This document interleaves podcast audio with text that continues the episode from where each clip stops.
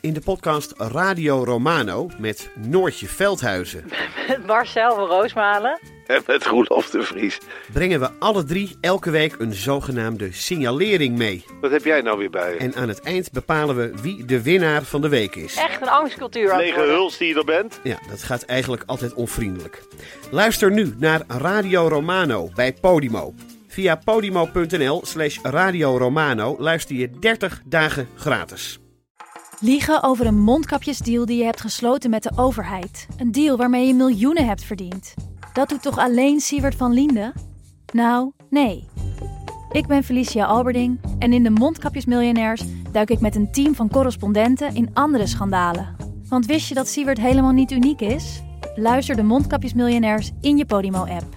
Of ga naar podimo.nl slash mondkapjes. En probeer Podimo 30 dagen. podimo.nl slash mondkapjes. Grote statements over migratie doen het heel goed. Eh, die leveren je stemmen op. Het hard roepen dat je een muur wil bouwen, of je die nou bouwt of niet, het doet er eigenlijk niet toe. Je komt hard over. De echte issues worden zelden benoemd en er is niet echt politieke moed om het eerlijke verhaal over migratie te vertellen. Dit is Betrouwbare Bronnen met Jaap Jansen.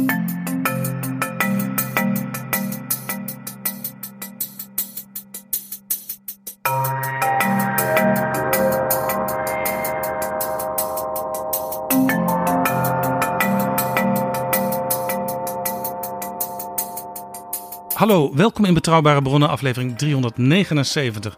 En welkom ook PG. Dag Jaap. PG, het kabinet Rutte 4 is gevallen toen de vier coalitiepartijen het niet eens konden worden over het migratiebeleid. De VVD wilde gezinsmigratie beperken, de ChristenUnie kon daar niet mee leven. Ook D66 was het er niet mee eens en het CDA vond dat je hier niet op moest breken, wat de VVD deed. En dat toont aan dat het onderwerp migratie ook in een coalitie die in zeer moeilijke omstandigheden hè, bij elkaar probeert te blijven, dus een twistappel is. En dat komt omdat er over migratie heel veel ja, dingen, ook misverstanden, legendes, eh, broodjesaap en wat dan niet worden uitgedeeld. Ja, er zijn heel veel mythen over migratie. En over die mythen heeft Hein de Haas een dik boek geschreven. 519 pagina's, waarin hij 22 van die mythen beschrijft. En vervolgens ook hoe het echt werkt. Zo heet het boek ook. Hoe migratie echt werkt. Hein de Haas is hoogleraar aan de Universiteit van Amsterdam en aan de Universiteit Maastricht. En mededirecteur van het International Migration Institute van Oxford University. En we gaan met hem praten. Welkom in Betrouwbare Bronnen, Hein de Haas. Dank u. Wat doet dat instituut in Oxford? Het instituut is inmiddels verhuisd naar Amsterdam. Ik heb daar tien jaar gezeten. Daar hebben we dat instituut opgericht omdat we een andere paradigma, een andere visie over migratie wilden ontwikkelen. Want we waren niet tevreden met de manier waarop het ook onderzocht werd. U woonde toen ook in Oxford? Ik heb er tien jaar gewoond. Ja, Dus u was een migrant toen u terugkwam van Oxford naar Nederland. ja dat klopt, ja. Een arbeidsmigrant. Eigenlijk wel, ja. Alleen we noemen die mensen vaak expats, maar expats zijn gewoon migranten die niet zo genoemd willen worden. U beschrijft in uw boek 22 mythen. Dat is veel. Ja, dat is veel, ja. Er zijn heel veel mythes over migratie. Wat is de grootste mythe? Dat we in een tijd van ongekende massamigratie leven en dat onze grenzen worden overspoeld. Dat is een mythe die je zowel aan linker als rechterzijde eigenlijk ziet terugkomen. U zegt ook dat politici tegen u zeggen: het echte verhaal vertellen zou politieke zelfmoord zijn. Ja, en daarom heb ik het boek ook geschreven, want ik doe 30 jaar migratieonderzoek. En je denkt, ja, ja, het zou toch interessant zijn, die inzichten die ik, eh, die ik eh, verzamel. Politici zouden toch een luisterend oor moeten leggen, of beleidsmakers, op ministeries. Maar ik heb in de loop van de jaren gemerkt dat eh, men niet ontvankelijk is voor die argumenten die niet politiek welkom zijn. En dan wordt inderdaad tegen mij in de wandelgangen gezegd van, heel interessant, ik weet dat je gelijk hebt, maar dit in het brengen zou politieke zelfmoord zijn. Is dat een onderschatting door zulke beleidsmakers van hun eigen kwaliteiten en overtuigingskracht? Of is het omdat zij een goede inschatting hebben van de domheid van de mensheid? Ik kan niet in de hoofden van politici kijken. Ik denk dat het in sommige gevallen inderdaad onkunde is, onwetendheid. Ik denk ook dat het in veel gevallen bewust is. Uh, dat er een ander verhaal, een niet eerlijk verhaal over migratie wordt verteld, omdat het electorale winst oplevert. En migratie is zo'n proces wat zich over langere termijn ontwikkelt en je wordt eigenlijk nooit afgerekend op de eventuele mislukking van dat beleid. Uh, grote statements over migratie doen het heel goed. Uh, die leveren je stemmen op. Het hard roepen dat je een muur wil bouwen, of je een bouwt of niet, het doet er eigenlijk niet toe. Je komt hard over. Uh, de echte issues worden zelden benoemd en er is niet echt politieke moed om het eerlijke verhaal over migratie te vertellen. Daar gaan we het over hebben. Uw boek is uit in het Nederlands bij uitgeverij Spectrum. Het is nu ook uit in het Duits. Ja, het komt tot nu toe in uh, tien verschillende talen uit. Ik heb het in het Engels geschreven, omdat ik een internationaal publiek wilde bereiken. Het boek gaat ook niet alleen maar over Nederland, het gaat over, eigenlijk over wereldmigratie. Ja, ik ben heel blij dat het in uh, een hele reeks talen uitkomt, want ik richt me in het boek uh, aan de, de doorsnee burger, zoals ik het noem. Omdat ik inderdaad niet meer geloof dat politici zullen luisteren. Zolang zij weg kunnen komen met een hele reeks mythevorming, soms ook gewoon propaganda, leugens over migratie. En ik vind dat het publiek recht heeft op de kennis die er in de afgelopen eeuw eigenlijk verzameld is door de migratiewetenschap, zoals ik het noem. En het boek dringt geen mening op. Ik, uh, ik, ik, laat alleen maar zien hoe aan alle kanten eigenlijk van het debat uh, een loopje wordt genomen met de realiteit en de feiten. Want u brengt in het boek ook per mythe van dit wordt er verteld. Dat klopt om die en die reden niet.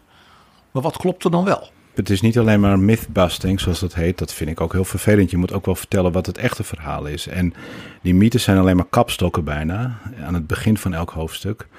Uh, waarin ik daarna ook probeer uit te leggen hoe het dan wel werkt. En het is altijd ingewikkelder dan die mythe uh, doet voortkomen natuurlijk. Dus ik bouw ook aan de hand van die mythes, probeer ik ook te laten zien wat een andere manier is om tegen migratie aan te kijken. Want de politieke en de historische realiteit is altijd veel gelaagder en vaak ook verrassender. Ja, migratie is zoals elke sociaal fenomeen is een complex verhaal, maar het heeft ook duidelijke patronen. Dus het is ook niet zo dat het een chaotisch fenomeen is. Er zitten veel regelmatigheden in migratie, dus je kunt daar best wel over generaliseren. Dat wordt een interessant gesprek, maar eerst PG, zijn er nog nieuwe vrienden van de show? Nou en of ja, die zijn er. Dus ik ga diep ademhalen en ik ga een heleboel mensen bedanken. Namelijk beste Tammo, dankjewel Wim. Ad, dank aan Ruben, dank aan Matthijs, aan Dennis en aan Corné. En die, Corné die schrijft ons... Beste Jaap en PG, ik vond het niet langer verantwoord om gratis te blijven luisteren. Helemaal niet wanneer ik mijn luistertijd vergelijk met andere dingen waar ik wel voor betaal. Als vriend van de show is dan de jaarlijkse 40 euro of de omgerekende 50 cent per aflevering een goedkoopje. Hoewel dit voor mij als skere student betekent dat ik één keer per maand een pakje noedels moet eten in plaats van een gezondere maaltijd, is het een offer dat ik er graag voor over heb voor de leuke en voedzame materie die ik van jullie krijg. En bij deze ook meteen een oproep met een knipoog naar de andere luisteraars, zodat ze als potentiële wereldveranderaars ook eens met de portemonnee laten zien waar ze achter staan. Zo slecht smaken noedels immers niet. En ik hoop nog op vele jaren BB. Groet Corné. Jaap, ik vind dat we Corné een keer voor een etentje met ons tweeën moeten uitnodigen om het goed te maken, al die noedels. Wou ik zeggen, maar geen noedels dan, hè, PG? Nee, geen noedels. Er zijn overigens ook nog losse donaties binnengekomen van Evert, Dirk-Jan, Jos en Jelte. Wil jij ons ook helpen met een donatie? Ga dan naar vriendvandeshow.nl slash bb. Dit is Betrouwbare Bronnen. Nogmaals welkom, Hein de Haas. Al tientallen jaren is het een van de hoofdthema's bij Tweede Kamerverkiezingen migratie. En deze keer is het zelfs reden voor de verkiezingen. Hoe kijkt u naar dit altijd weer terugkerende politieke debat? Politici spannen dit thema voor hun uh, karretje. Maar dat zie je ook bij internationale vluchtelingenorganisaties, klimaatactivisten, uh, humanitaire organisaties. Migratie is een heel dankbaar thema om angsten op te roepen. En zoals we weten is angst een belangrijk politiek middel om uh, steun te krijgen. Wat doen humanitaire organisaties fout? Helaas is er een soort perverse impuls, bijvoorbeeld voor de VN-vluchtelingenorganisatie, om de vluchtelingencijfers enigszins op te blazen. Of op zo'n manier te representeren alsof de toename groter is dan die lijkt. Dat hebben ze bijvoorbeeld gedaan door zogenaamde binnenlands ontheemden opeens aan internationale vluchtelingenstatistieken toe te voegen, waardoor inderdaad de statistiek uit de dak reist. En ik begrijp waarom ze dat doen, uh, omdat ze willen ook aandacht trekken. En je hoort elk jaar weer, er zijn meer vluchtelingen dan ooit dan worden dingen niet meer in perspectief gezet. Dat maar het effect kan toch ook zijn dat uh, landen tegen de UNHCR zeggen... zoek het zelf maar uit. Dit kunnen wij gewoon niet meer aan, dus we helpen jullie sowieso niet. Nou, dat bedoel ik met de perverse impuls. Als je daarna daadwerkelijke vluchtelingenaantallen kijkt, is dat door de, op de lange termijn heel erg stabiel. Het gaat een beetje als een pingpongballetje op en neer. Het hangt af van het uitbreken van een conflict ergens in de wereld. En we zien rustige perioden. Maar op de lange termijn is het eigenlijk een heel stabiel patroon. Ongeveer 0,3% van de wereldbevolking was een vluchteling en is een vluchteling over de laatste 50 jaar op de lange termijn bekeken. En dat is omdat de wereldbevolking groeide. Ja. De voorbije decennia. Die groei begint nu wat af te vlakken. En Ja. dat duurt nog eh, een jaartje of vijftig. Ja. Waren dat dus wel altijd in aantallen meer. Dus dan kon je roepen, het zijn er weer zoveel miljoen meer. Waarbij dan een wetenschapper als u heel droogjes zegt, nou ja, dat is 0,3 procent. Nou, je kunt zelfs van absolute aantallen zeggen. We hebben goede reden om aan te nemen, hoewel we natuurlijk problemen hebben met onvolledige statistieken. Dat is een ander probleem dat in het verleden dat veel minder goed maten. En, maar wetenschappers zijn het er wel over eens dat zeg maar rond 1950, in de tijd dat het VN-vluchtelingenverdrag werd, eh, werd, werd, eh, werd aangenomen, het totaal aantal vluchtelingen substantieel hoger lag dan nu. En de historici zijn het erover eens of het nou 100 miljoen zijn of 150 of 180 miljoen. Maar ook in absolute aantal kun je zeggen dat het verhaal, want dat is vaak het narratief. Het narratief is, het zijn er te veel op dit moment. Daarom kunnen we het niet meer aan. En daarvan zeg ik, ja, dat wordt eigenlijk niet door cijfers onderbouwd. Zelfs niet de absolute cijfers. En een ander voorbeeld wat ik kan geven is, eh, vaak wordt het gezegd, dat het gaat om de aantallen, het zijn er te veel. Maar de vele Oekraïniërs die opeens eh, onze kant op kwamen, konden we wel aan. Dat is politiek misschien wel te begrijpen vanuit het vijanddenken, Rusland, Oekraïne. Maar het toont voor mij wel aan dat het meer om politieke wil gaat dan het idee dat we dat niet aan zouden kunnen qua aantallen. Ik heb op dat punt als historicus wel een. brengt u meteen op een idee. In de periode van de wederopbouw, dat Nederland bepaald niet het welvarende, rijke Europese land van nu was, werden ook door een militair gruwelijk optreden van toen de Sovjet-Unie de Hongaren massaal opgevangen en geknuffeld. En ja, men, men, men wist niet wat men allemaal voor ze moest doen. Wat natuurlijk prachtig was. Dat zie je heel sterk. Dat zag je ook heel lang met Cubanen naar de Verenigde Staten. Die kregen automatisch bijna een vluchtelingenstatus. Dus verandige politieke regimes. Of je nou wel of niet een zogeheten echte vluchteling bent, het doet er bijna niet toe. Je bent bij, bij uitstek welkom. Eh, dat zagen we ook met Vietnamese boot, bootvluchtelingen, om dat voorbeeld even op te halen. Maar veel minder met Syrische vluchtelingen. Ja, dat wordt heel anders geframed. Dat is niet ons conflict, dat past niet binnen ons vijanddenken. Dat wordt gepercipieerd als een ander conflict. Ik begrijp alle politieke redenen. Wordt ook geframed als een andere cultuur, andere religie. Wat ik daar verder ook van vind, je ziet gewoon dat als je in een conflict terechtkomt, dat vluchtelingen uit een vijandige staat, en natuurlijk duidelijk is Rusland nu de vijand, wederom, dan zijn die vluchtelingen opeens heel erg welkom. Dus het gaat echt om politieke wil. En natuurlijk ook om een soort politieke perceptie Ja. van een grote meerderheid van de bevolking. Van zeg maar de, ja, zeg maar de empathie Ja. ten aanzien van die nood. Ja. Eh, bij die Hongaren was dat dus heel sterk. Maar dat toont en was bij andere groepen weer veel minder. Maar dat toont ook aan dat politici tot grote mate die wil kunnen mobiliseren. Als politici dus het eens zijn in Europa. Daar waren heel veel migratie-experts wel over verbaasd in positieve zin. Hoe snel Europa eigenlijk samenkwam in het, dat, die collectieve richtlijn om de Oekraïners eh, welkom te heten. En maar dat toont dus ook aan, als er echt draagvlak is, kunnen politici dat zelf ook organiseren.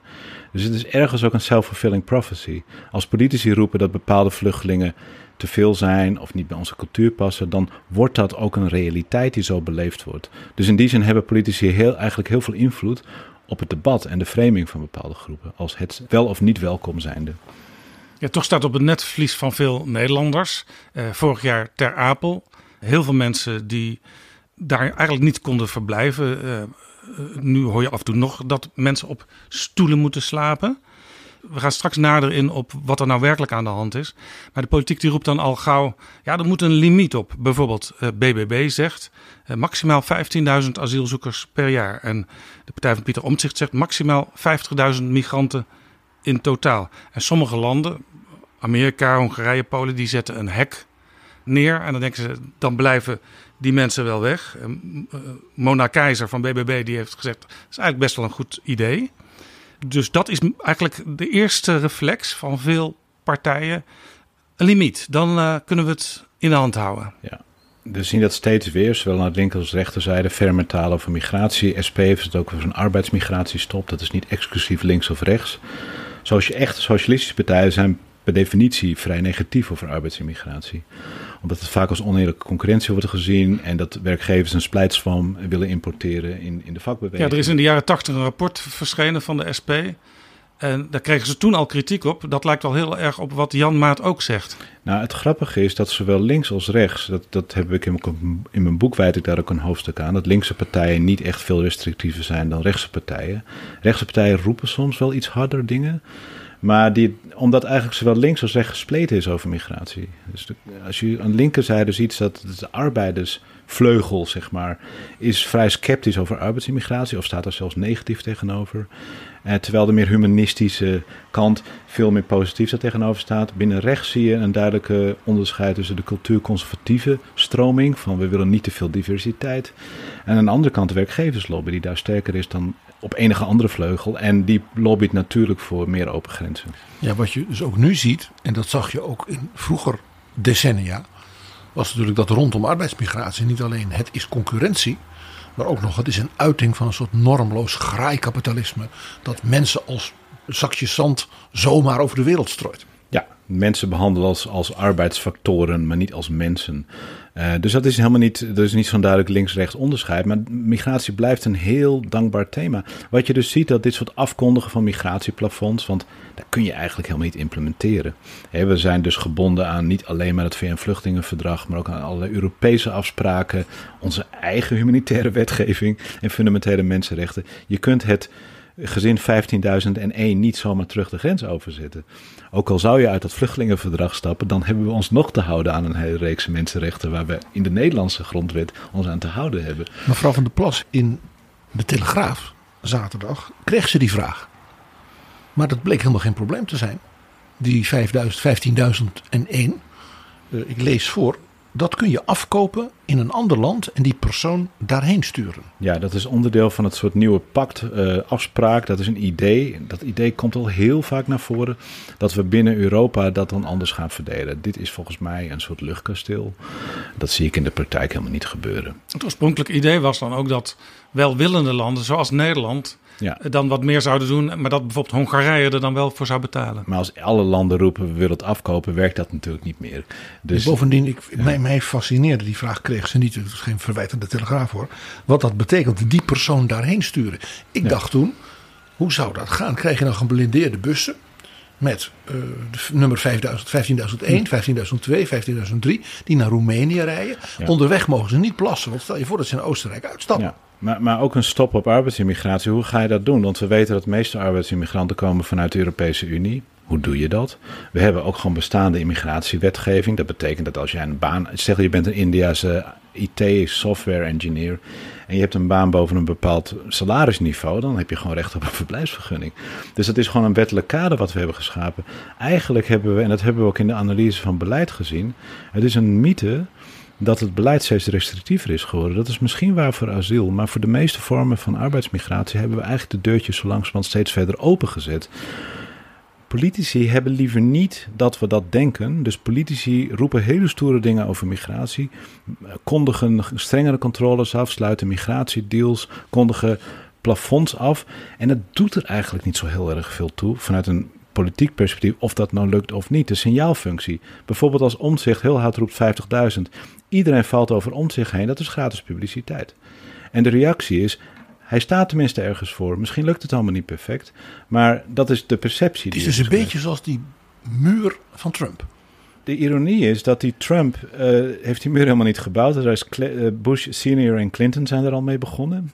Uh, maar als de publieke perceptie denkt dat Trump die muur heeft gebouwd, dan is dat winst. Uh, als mensen geloven dat de Turkije-deal succesvol was, die die absoluut niet was, dan win je daar verkiezingen mee, want je straalt fermheid op. En als de media daarin blijft trappen, dan blijf je dit soort mythes rondpompen. U laat in uw boek zien dat uh, het ook een beetje een kwestie is van pieken en dalen. De, de instroom, om dat woord maar even te gebruiken, eigenlijk geen, geen prettig woord, maar de komst van uh, asielzoekers. Ja. Dus je zou kunnen zeggen, ja, zo'n ter Apel beeld, dat kun je, zou je kunnen voorkomen door gewoon wat ruimer in je jasje te zitten als opvangorganisatie. en misschien ook door uh, wat sneller te zeggen wie wel en niet potentieel mogen blijven. Ja. Ik, ik, ik, zie, ik vind eigenlijk dat het rare is dat de hele politiek focust zich op asiel. Terwijl dat, nou ja, kun je heel lang over cijfers gaan steggelen, 10, 15 procent van de totale uh, instroom inderdaad is. Negen andere mensen van buiten komen naar Nederland binnen voor elke asielzoeker waar men zich over opwint. Ja, en dat is enigszins wel te begrijpen, want natuurlijk asielzoekers doen een sterker beroep op voorzieningen, et cetera. Dat moet ook opgevangen worden. Maar operationeel is het niet zo ingewikkeld. Als je met deskundigen praat, asieladvocaten, er is toch wel een consensus. Asielmigratie gaat als een pingpongballetje op en neer. Het langjarige gemiddelde is geloof ik ergens rond de 23.000. Nou, dan moet je gewoon een buffercapaciteit inbouwen. Zodat je niet steeds aan kapitaalvernietiging doet. Een aantal jaren geleden hadden we heel weinig asielzoekers.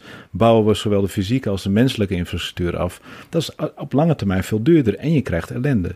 En dat herzien we eigenlijk al tientallen jaren. Er is een politieke onwil om dat te doen. Ja, overigens wat u zei over de UNHCR als voorbeeld.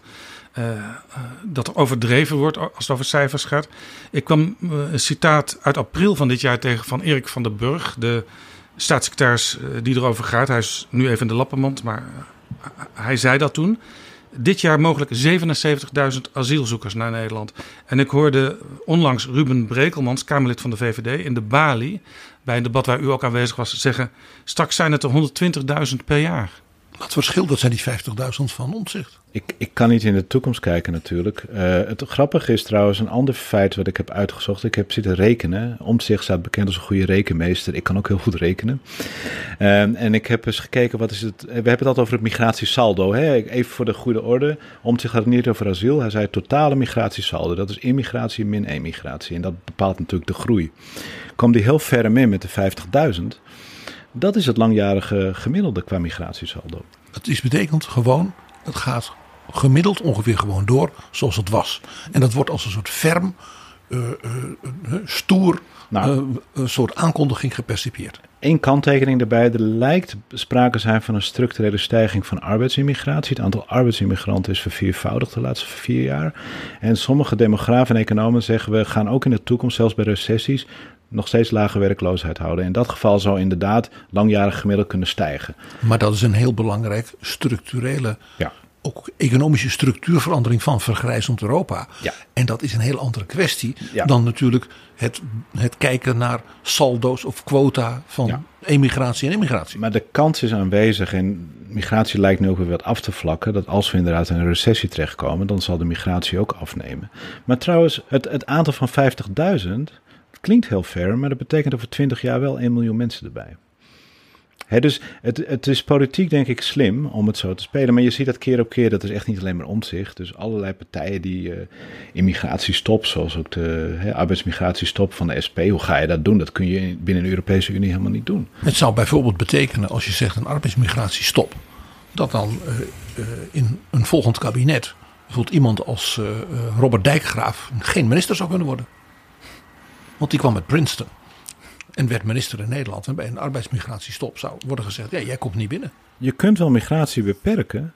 Maar dan moet je fundamenteel gaan draaien. Je kunt niet, migratiebeleid is niet alsof je een kraan open en dicht draait. Dat is het beeld van die stroom. Ja.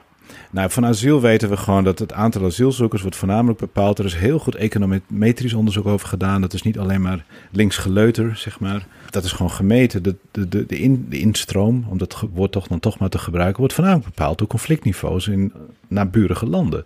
En dat is geen rocket science, zoals dat heet. Het is opvang in de regio, hè? Nou ja, precies. Uh, we weten overigens, bij, eh, je hoort ook veel dat politieke narratief van opvang in de eigen regio. De ironie is dat 80 tot 85 procent van de vluchtelingen in eigen regio is. En dat percentage is ook heel stabiel. Ja, nou ja, in feite, eh, de komst van Oekraïners, dat is natuurlijk ook in eigen regio. Zeker, en het wordt de politie gezegd, maar je kunt ook van Syrië zeggen, dat is ook geografisch niet zo heel erg ver weg. Ook niet heel erg verbazingwekkend. Turkije is kandidaat lid, het ligt aan onze drempel. Dat inderdaad daar, maar we zien veel minder Jemenieten, ik noem maar wat.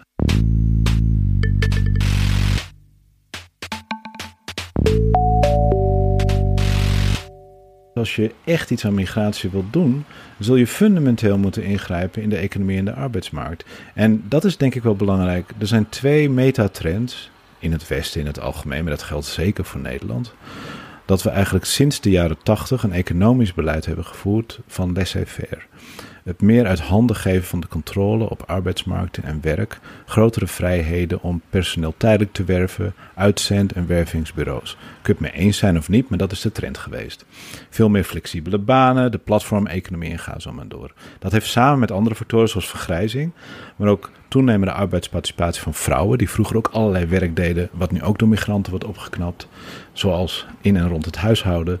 Al dat soort werk uh, is niet genoeg binnenlands aanbod voor, omdat de Nederlander steeds beter opgeleid is geraakt en dat werk niet wil, maar vaak ook niet meer kan doen. En dat is de voornaamste verklaring waarom we zo'n sterke toename zien, zowel aan de boven- als onderkant van de arbeidsmarkt, van arbeidsimmigratie. Maar dat betekent dus, de onvermijdelijke conclusie is, dat je niet en in een open, geliberaliseerde, welvarende economie kunt leven en samenleving en minder immigratie willen. Die twee dingen gaan niet samen.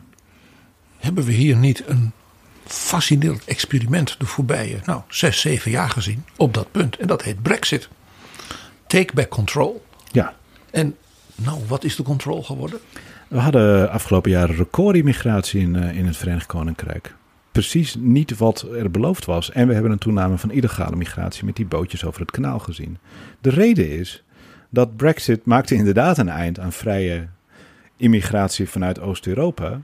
Maar het maakte niet een eind aan de arbeidsvraag om precies dezelfde factoren. De Verenigd Koninkrijk is nog meer geliberaliseerd qua economie. Heb je nog meer rotbaantjes die de Britten ook niet meer op willen knappen. En ik begrijp ook dat heel veel Polen gebruik maakten van de mogelijkheid om op het nippertje uh, gewoon te zeggen: uh, dan blijf ik voor altijd ja. hier wonen. En dat Eigen, is eigenlijk wat de Surinamers deden toen Suriname onafhankelijk werd en ze massaal naar Nederland kwamen. de dubbele bodem, om dat voorbeeld van Suriname, dat is wel een heel mooi voorbeeld om dit bredere punt te illustreren.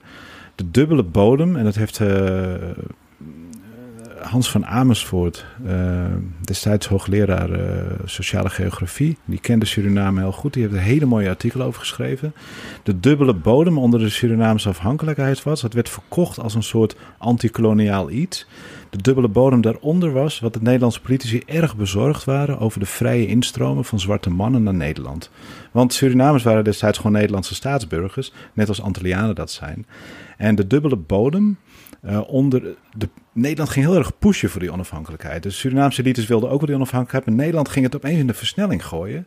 Ja, er waren in Suriname ook verschillende belangrijke partijen die tegen die onafhankelijkheid waren. Zeker op zo'n korte termijn, want er was ook angst voor etnische verdeeldheid en te zeggen we hebben gewoon meer tijd nodig. En ze wisten donders goed waarom de Nederlandse politieke elite haast had, want ze wilden eigenlijk de Surinamers ont-Nederlandsen. Want alleen door de nationaliteit af te pakken kun je natuurlijk iets doen aan die vrije migratie. Dus die migratie, die onafhankelijk werd versneld, werd vastgezet in 1975. Surinaamse politieke elites onderhandelden daar wel heel slim in dat spijtoptanten nog tot 1980 de kans hadden om naar Nederland te gaan en alsnog bij aankomst op Schiphol Nederlandse nationaliteit te verwerven. Dat leidde ertoe dat 40% van de alle Surinamers toen in een tijdspanne van ongeveer 10 jaar naar Nederland is gekomen. Dus het paard werd volledig achter de wagen gespannen. En dat is iets wat we in de migratiewetenschap steeds zien. Dat zolang migratie vrij is, is dat een van de vele opties die mensen in hun achterhoofd hebben. Op het moment dat je dat gaat afschaffen, dan krijg je het nu of nooit migratiefenomeen. Of in Engeland heet dat de, de beat the ban rush. Dat hebben we ook in het Verenigd Koninkrijk in het verleden gezien. Toen de migranten uit gemene bestlanden niet meer vrij mochten migreren. Uit Pakistan en Bangladesh en Jamaica. Dat, toen dat af werd geschaft in de jaren 60 en 70 zag je een soort hele snelle beweging om daar alsnog te komen. En, en dat hebben we in Europa ook gezien met de invoering van het Schengen-visum. Ja, dat is heel erg fascinerend. Ik heb, ik heb jarenlang onderzoek in Marokko gedaan naar Marokkaanse emigratie, naar, naar allerlei Europese landen. Tot 1991 konden Marokkanen, net als Tunesiërs naar Italië, konden Marokkanen vrij naar Spanje.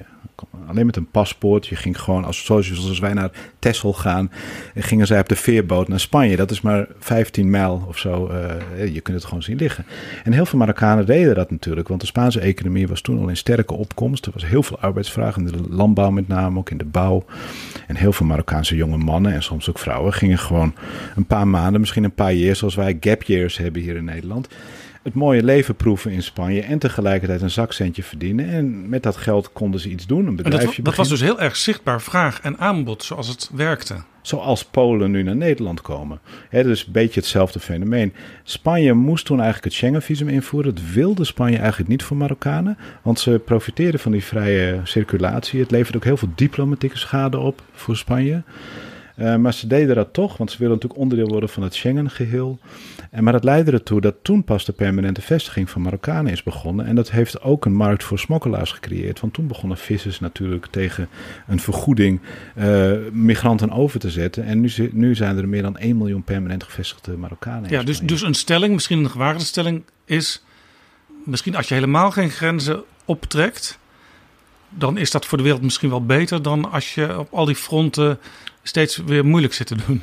Ja, ik denk dat een soort open grenzen scenario is een soort utopie. Ik denk dat het ook geen realistisch voorstel is. Maar je kunt wel zeggen dat een zekere versoepeling, daar valt vaak veel voor te zeggen. Zeker als er een vraag is. Want als er een vraag is, vindt de migrant wel een weg.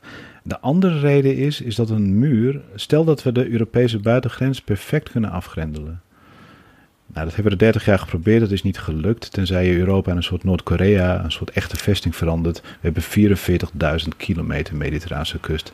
Dat is iedereen het wel over eens. Dat lukt niet. We zitten al 30 jaar met een oneindig kat-en-muisspel. Maar zelfs als dat lukt, weten we dat de voornaamste bron van illegaal verblijf is wat uh, in het Engels overstaying noemt. Mensen die op een visum of een arbeidsvergunning binnenkomen en gewoon niet meer teruggaan. Gebeurt in Nederland ook hoor, bijvoorbeeld met au pairs. En er is geen enkele politieke wil om daar iets aan te doen, want die jonge vrouwen vaak die vervullen allemaal nuttige functies in huishoudens en voor de kinderzorg in Nederland. En er is nog een ander heel mooi experiment dat we dus dankzij Brexit zien. Is dat op het moment dat je zegt wij schot ons af, zoals de Britten ook zeiden. Ja. Dat dat voor andere partnerlanden, eh, die krijgen dan ineens een heel mooi extra wapen in onderhandelingen. Ik vind dat het schitterend dat meneer Modi, toen tegen Theresa May zei: ja, Natuurlijk gaan wij een prachtig vrijhandelsakkoord met het nu uit de EU gestapte Verenigd Koninkrijk doen. We hadden al van alles met de EU, dus dat kopiëren we eigenlijk. Ja. Maar u wilt misschien nog wat dit, dat kan. Maar ik heb één voorwaarde. Dat natuurlijk voor Indiase studenten, ondernemers en RD-mensen en creatievelingen er natuurlijk een volstrekt vrij verkeer is met het Verenigd Koninkrijk. Dus in plaats van take back control moesten ze dus control verliezen wilden ze dat vrijhandelsakkoord krijgen. En Rishi Sunak was onlangs voor de G20 in, uh, volgens mij was dat, was dat in Bombay, Mumbai. En die zei, ja, ik ga nu met meneer Modi praten, want we zijn er eigenlijk helemaal uit. En Rishi Sunak had zelfs zijn vrouw mee, even de rijkste vrouw van India. En hij kwam thuis met een soort afspraak van heel goed gesprek gehad. We gaan nog nader scenario's kijken. Hij had dus niets binnengekregen. Want Modi wist dat wat hij natuurlijk bij Theresa May deed. Dat hij dat bij Sunak, die in de peilingen ook niet zo geweldig staat, nog veel beter kon. Ja, maar dat, dat zie je inderdaad in Groot-Brittannië. Dat die, dus de, meest geliberaliseerde markteconomie van Europa.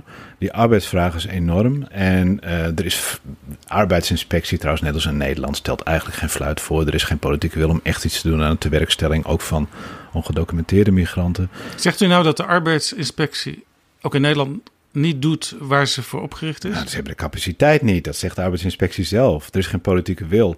In, in de Verenigde Staten, dat hebben we uit zitten zoeken. En dit wordt een beetje verdoezeld. Ook in het Verenigd Koninkrijk worden per jaar maar nou, dat kun je op de handen van, van de vingers van één of twee handen natellen. Het aantal werkgevers wat daadwerkelijk wordt vervolgd voor het in dienst nemen van ongedocumenteerde migranten. Er is geen politieke wil voor. Dat is een publiek geheim, ook in Nederland. Dat heel veel werk in huishoudens en restaurants en allerlei andere sectoren. En ook soms mensen die bijvoorbeeld de pakjes komen bezorgen? Ja, dat zijn allemaal onderaannemersconstructies, heel slecht zicht op. Maar dat is het soort economie en arbeidsmarkt die we hebben gecreëerd. Maar wat je in het Verenigd Koninkrijk zit, en dat vind ik interessant, is dat het Verenigd Koninkrijk dus allerlei deurtjes aan het openzetten. Ze hebben de visumplicht van een aantal landen, ook in Latijns amerika afgeschaft.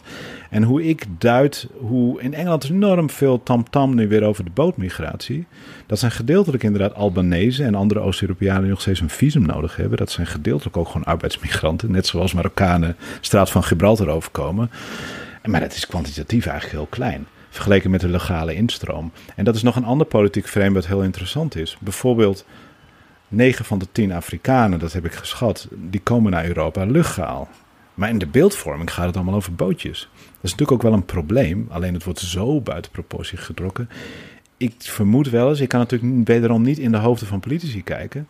Maar als je naar Groot-Brittannië kijkt, een enorme tam-tam ook van de tabloid press over bootmigratie, leidt de aandacht wel heel mooi af van het feit dat de Britse regering heel veel migratiedeurtjes open heeft gezet. Ja, ze hebben een hele strenge minister, Suella Braverman. Ja.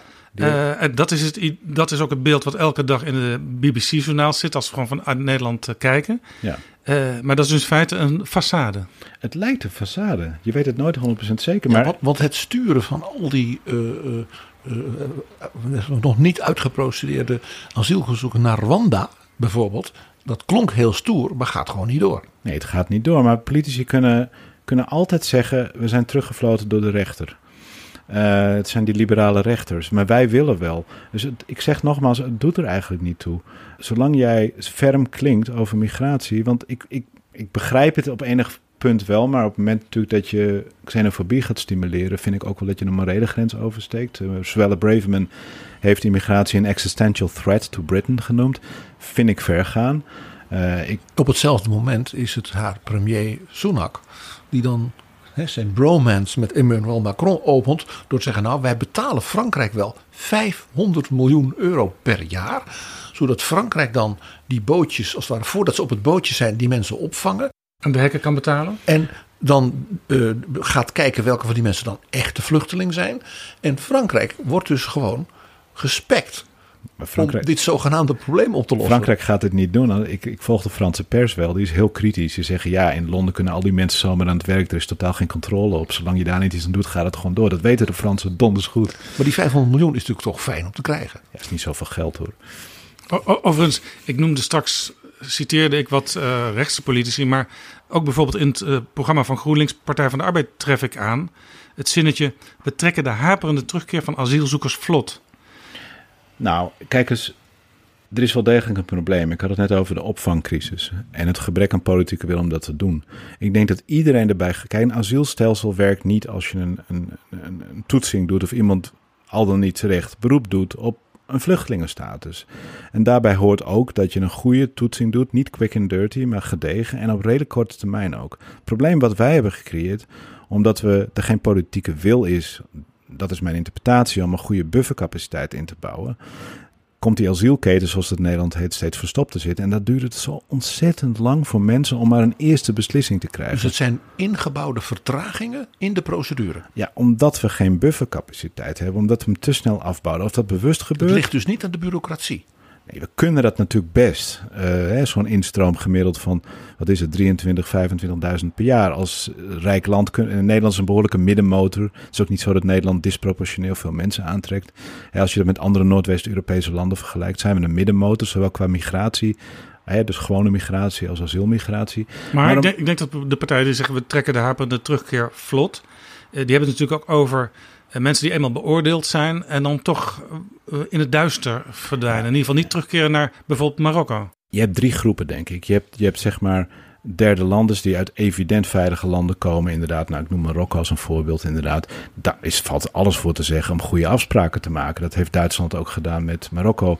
Maar je moet die landen niet als vazalstaat behandelen. En ik ken Marokko heel goed. Die irritatie is vaak heel groot. Dat bijvoorbeeld Nederlandse diplomatie opeens interesse heeft als het gaat over terugsturen van, uh, van asielzoekers. Maar op andere dossiers niet schuift. Dus we moeten serieuze diplomatie bedrijven met die landen. Misschien moet je het ook chefzaggen maken, zoals dat heet. En niet al te ambtelijk.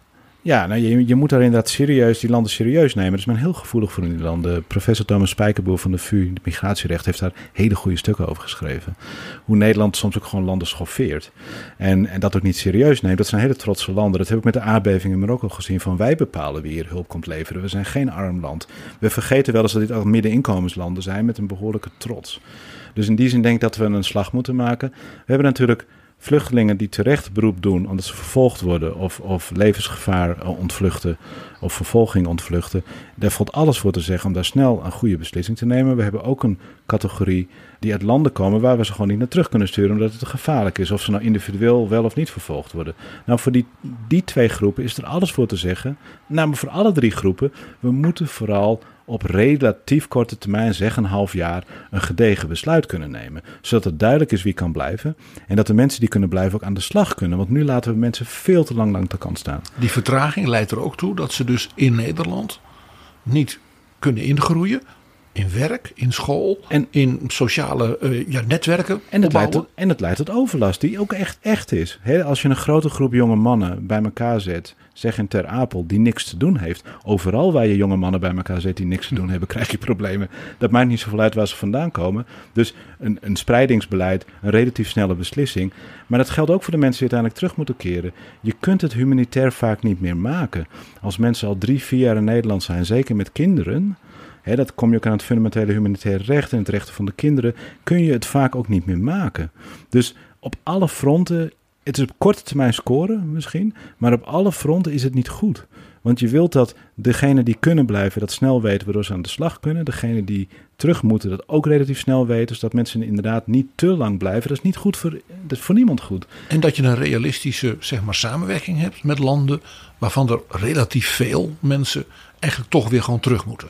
Dat ja. zo'n land dat ook weet van jou. En dat jij van dat land weet hoe je daar samen mee omgaat. Ja, het aantal derde landen wordt ook wel vaak overdreven. Het is ongeveer zo dat op lange termijn, ongeveer 50, als je in Europa kijkt, ongeveer 50 tot 60 procent van de aanvragen gehonoreerd wordt. En dat de helft niet. En daar zit natuurlijk een component tussen waar het moeilijk is mensen terug te sturen. Nou, die kun je niet allemaal terugsturen, dat is ook een illusie. Maar ik denk dat je ook moet erkennen op een gegeven moment, redelijk vlot, kan niet de precieze termijn opleggen, zeg een half jaar, een jaar, dat het gewoon duidelijk wordt. Mensen zo lang in onzekerheid laten is onmenselijk, maar ook maatschappelijk schadelijk. Eigenlijk zegt u dat wat vorige week de omslag van Der Spiegel was, met Olaf Scholz, die gewoon zei: Ik wil op dit punt gewoon, ja, zoals de Duitsers noemen, reden. We zullen dit gewoon beter moeten organiseren. Dat mensen die niet kunnen blijven, omdat ze gewoon die status niet hebben, hè, wat we doen derde landers, dat we dat ook eerlijk tegen ze zeggen. Ja, maar ik denk dat het met name heeft dat je daadwerkelijk een asielprocedure richt die, die, die, die ook snel duidelijkheid geeft. Je kunt het op een gegeven moment niet meer maken als je mensen jarenlang laat procederen. En dat is ook gewoon een reële situatie. En dat kunnen we ook helemaal niet, dat willen we ook helemaal niet. En uiteindelijk krijgen we, krijgen we generaal pardons om die redenen. Omdat we het gewoon niet goed organiseren. Het tweede punt is dat we op Europees niveau geen solidariteit georganiseerd krijgen. Want dat is het werkelijke probleem. We hebben in Nederland een spreidingsprobleem. Ik weet ook tussen boendestaten is dat ook een probleem. Sommigen willen meer, sommigen willen En in Europa hebben we ook een spreidingsprobleem. En binnen Europa is het een gebrek aan solidariteit. Italië roept terecht, of Griekenland roept terecht. Ja, ik laat een aantal mensen doorreizen, want we kunnen niet aan. Dat Dublin principe. Dat werkt niet. Ja, het Dublin-principe is dat als je hier in Nederland een asielzoeker aantreft die eerder al in een ander Europees land was, dan moet hij terug naar dat land. Ja, maar dat werkt dus niet, omdat uh, we het onmogelijk hebben gemaakt voor asielzoekers om in te vliegen. Van wij hebben nu uh, luchtvaartmaatschappijen verantwoordelijk gemaakt om te checken of iemand al dan niet uh, geldig in kan reizen. Dat betekent dat iedereen het, of het grootste deel aan de buitengrens uh, verschijnt. Behalve mensen die misschien een toeristenvisum weten te verwerven en dan asiel claimen. Maar ja, er zijn natuurlijk die landen aan de periferie die zeggen: ja, daar gaan we niet aan meedoen. We moeten een verdeelsleutel. De enige oplossing is een echt Europees asielbeleid. Waarbij landen min of meer dezelfde procedures hanteren. En u zegt in feite dat dit dus een de enige echte oplossing. Betekent dus ook dat het idee van een soort geïsoleerd nationaal beleid op dat terrein. We zetten een hek om, of we zijn heel streng, of we roepen 50.000. Dat dat een manier is om weg te duiken voor dat echte Europese. Op korte termijn los je daar misschien ogenschijnlijk problemen mee op. Zo, ah, Denemarken heeft het veel moeilijker gemaakt. Maar wat je dan doet is het, het om asiel hè, aan, te vragen of te krijgen. En, en dan gooi je het problemen over de schutting bij je buurlanden. Het waterbedeffect krijg je dan. Het, het, het, heeft nauwelijks invloed op het totale aantal asielzoekers naar de Europese Unie. Dus je zit echt met een soort prisoners dilemma. En, en in het verleden ook met de Syrië, Syrische vluchtelingenmigratie zag je dat eh, de rest van Europa een soort free ride had op de Duitse gastvrijheid. En daardoor het draagvlak in Duitsland werd ondermijnd. Dus op Europees niveau en op lange termijn lost dit eigenlijk geen problemen op. Op korte termijn natuurlijk wel. En dat is waar de politiek vaak op gericht is. Je kunt op korte termijn misschien wel dingen doen.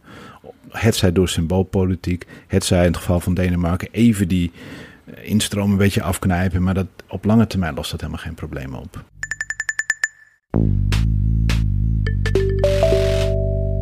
Dit is Betrouwbare Bronnen, een podcast met betrouwbare bronnen.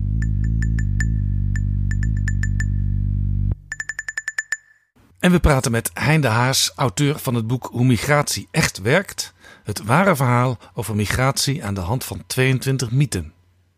U zegt de vraag naar arbeid is de belangrijkste oorzaak van migratie. Ja. Um, u, ik hoorde u ook zeggen, ja, sommige baantjes die willen nu eenmaal niet gedaan worden door uh, ingeburgerde Nederlanders. Nou is vrij recent, eh, nadat er een rapport van de commissie Roemer over verschenen is, wordt over mensen die in die baantje werken door politiek gezegd, ja, dat is, dat is nou werkelijk een probleem waar we iets aan moeten doen. Bijvoorbeeld Frans Timmermans, die zei deze zomer in de Volkskrant, arbeidsmigratie is veel groter dan asiel, dus daar moeten we vooral naar kijken. Als we dan naar de sectoren kijken die op onderbetaling draaien, dan kunnen we dat oplossen door bijvoorbeeld het minimumloon te verhogen. Nee, ik vind dat er terecht politieke aandacht is voor. Uh, ik denk wel dat er iets meer aandacht is dan zeg grofweg vijf tot tien jaar geleden voor het arbeidsmigratieverhaal. En dat vind ik op zich een gezonde ontwikkeling, want daar moet het ook naartoe. Want de asielinstroom hebben we minder invloed op dan we pretenderen. Dat is eigenlijk technisch beter. Ja, het is natuurlijk heel lastig op Europees niveau. Maar als je het hebt over die buffercapaciteit, spreidingsbeleid, althans op Nederlands niveau, eigenlijk weten politici dit ook wel. Er is alleen politieke weerstand. Ja, dus dat kun je in ieder geval in bepaalde banen leiden. Dan niet dat iedereen er tevreden mee zal zijn, maar in ieder geval dan manage je het probleem. Ja, omdat je dat veel meer in de hand hebt als overheid. Kijk, als arbeidsmigratie heb je veel minder in de hand wat je daarmee doet. Want dat is grotendeels door de markt gestuurd. Uh, de politiek heeft juist de grip uit handen gegeven over arbeidsimmigratie. Ja, als we teruggaan naar de jaren 70, toen gingen mensen van het ministerie van Sociale Zaken naar Marokko om daar mensen te selecteren. Ja, dat, dat doen we niet meer. Dat doen nu private wervingsbureaus. Die vullen een enorme belangrijke functie in het werven van buitenlandse arbeid. Die bieden hele pakketten aan aan Oost-Europeanen, maar ook aan Nepalezen en mensen uit allerlei andere landen. En dat zijn bijvoorbeeld ook bureaus die dan uh, ervoor zorgen dat mensen met z'n tienen in een huisje terechtkomen. Ja, dat zijn een soort reispakketten. Dat hebben Bulgaren mij ook wel verteld. En dat is voor hun ook eigenlijk wel makkelijk, want alles wordt geregeld. En een van die bedrijven heeft nu als lobbyist in Den Haag Gert-Jan Segers. En de grote baas daarvan is een van de grote donateurs van de VVD-verkiezingsprogramma. Ja, klopt. Een van de grootste wervingsbureaus. Maar dat toont voor mij ook aan dat wat partijen roepen in het algemeen over migratie iets heel anders is dat ze doen. En ik zie vaak de nadruk op asiel als een manier om de aandacht af te leiden dat dezelfde partijen die roepen dat ze veel minder migratie willen, maar dat geldt ook eigenlijk wel voor de PvdA hoor. De PvdA heeft ook de afgelopen decennia meegedaan aan economisch liberaliseringsbeleid. Dus in die zin heeft het hele politieke midden boter op zijn hoofd.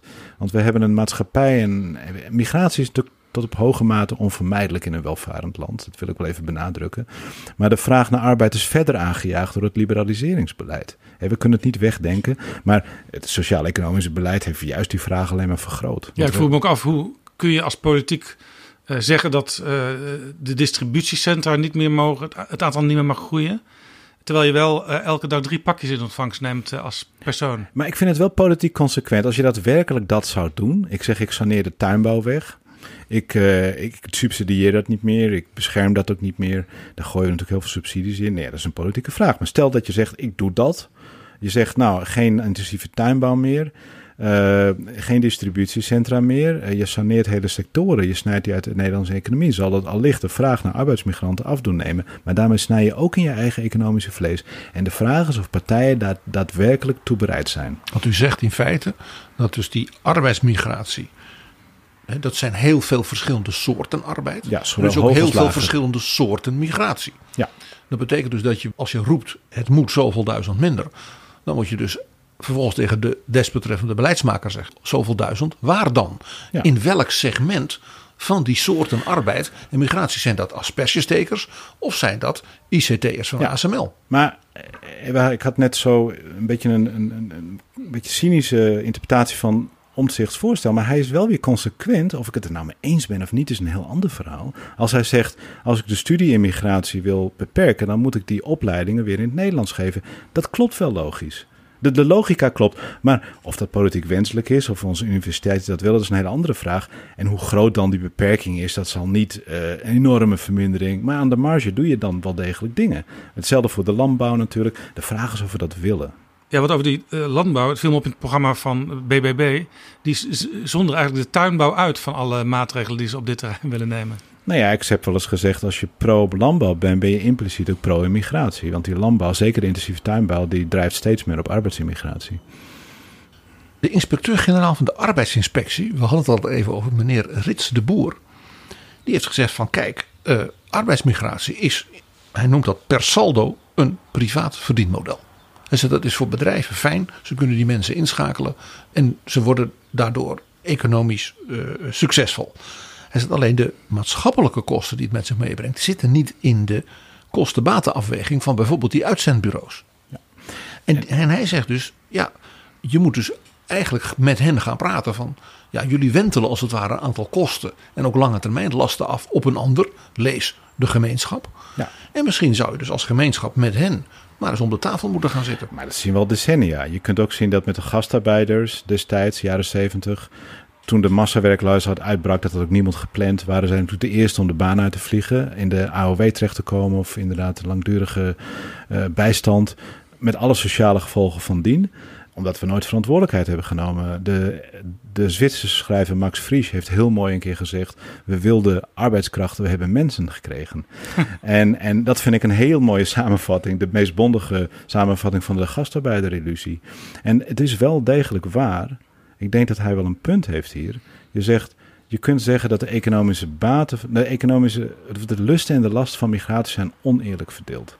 Je ziet, als je kijkt naar economisch onderzoek over de effecten van arbeidsimmigratie, zie je dat het niet waar is dat migranten banen afpikken. Nee, zo komen vacatures af. Het is ook niet zo dat immigratie verantwoordelijk is voor de langdurige loonstagnatie die we wel degelijk hebben.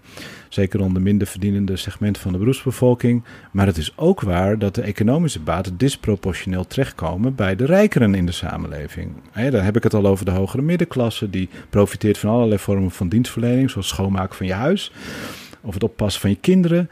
Uh, maar ook als je leuk in een restaurantje gaat uh, uh, eten, wie werkt in die spoelkeuken, et cetera. Maar ook natuurlijk aandelen hebben in bedrijven, die profiteren, ja. ook via je pensioenfonds. Nederland zou stilvallen als die mensen er allemaal niet meer zijn. Hele sectoren, laat ik het zo even zeggen, zouden stilvallen. Maar de langdurige sociale lasten komen natuurlijk wel terecht bij die mensen die economisch eigenlijk helemaal niet van arbeidsimmigratie profiteren. Dat zijn inderdaad de lage verdienende mensen die in of rond minimumloon verdienen leggen er soms een heel klein beetje economisch op toe, maar niet veel. Maar zij zien wel de directe gevolgen. En dat zijn vaak trouwens ook ironisch genoeg leden van de tweede en derde generatie. Het is een sociologisch fenomeen dat ex-migranten zich op een gegeven moment tegen nieuwe migranten gaan keren. Ja, ik zie soms ook als ik kijk wie stemmen er bijvoorbeeld op de PVV, toch een flink percentage eh, mensen inderdaad uit die generatie. Zeker, want die wonen precies daar waar zij proberen de zaak beter te maken in die wijken. En dan zien ze nu dat bijvoorbeeld huisjesmelkers Oost-Europese arbeidsmigranten in huizen proppen. En daar ook weer voor ja, gevoelens van vervreemding en ergernis en overlast zorgen. Mag ik hier als historicus even, ook uit uw boek, maar ook uit zeg maar, het eigen leeswerk, uh, erop wijzen dat eigenlijk vanaf ongeveer 1830, 1840 dit verschijnsel al, nou ja, dus al twee eeuwen gaande is in de Verenigde Staten. Ja. Daar zag je dus, uh, toen, hè, dus die, toen die republiek groot werd en dus men naar het westen ging hè, met de Manifest Destiny, dat toen ineens werd gezegd: ja, maar Ieren, dat zijn hongerende uh, aardappeleters en die zijn katholiek. En die kunnen niet lezen en schrijven. En als ze al Engels kunnen, is het geen goed Engels. Dus Ieren moeten we niet hebben. Nou, die Ieren kwamen dan, hè, inclusief de familie Kennedy. Uh, en toen was het Polen Italianen, Russische Joden. Hè, Golda Meir, we hadden het er in de vorige editie nog over. Golda Mabovic. Dus het verschuift. Elke keer was er dus een nieuwe groep waarvan de vorige binnenkomers zeiden: ja, wij hebben bewezen dat wij goede Amerikanen zijn. Maar die nieuwe, die Italianen, die Aziaten, was ook zo'n heel ding. Toen kwam het Mexicanen, de Latino's. En dat is een.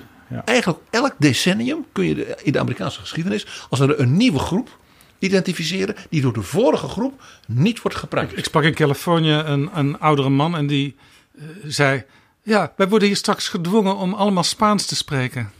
Nee, ik hoorde, ik bedoel, in het Haagse Laakkwartier of andere buurten wordt, wordt nu door inderdaad derde generatie, dat, die voelen zich helemaal Haag, Haagenees. Hun grootouders komen uit Marokko of Turkije, zitten klagen over de Bulgaren.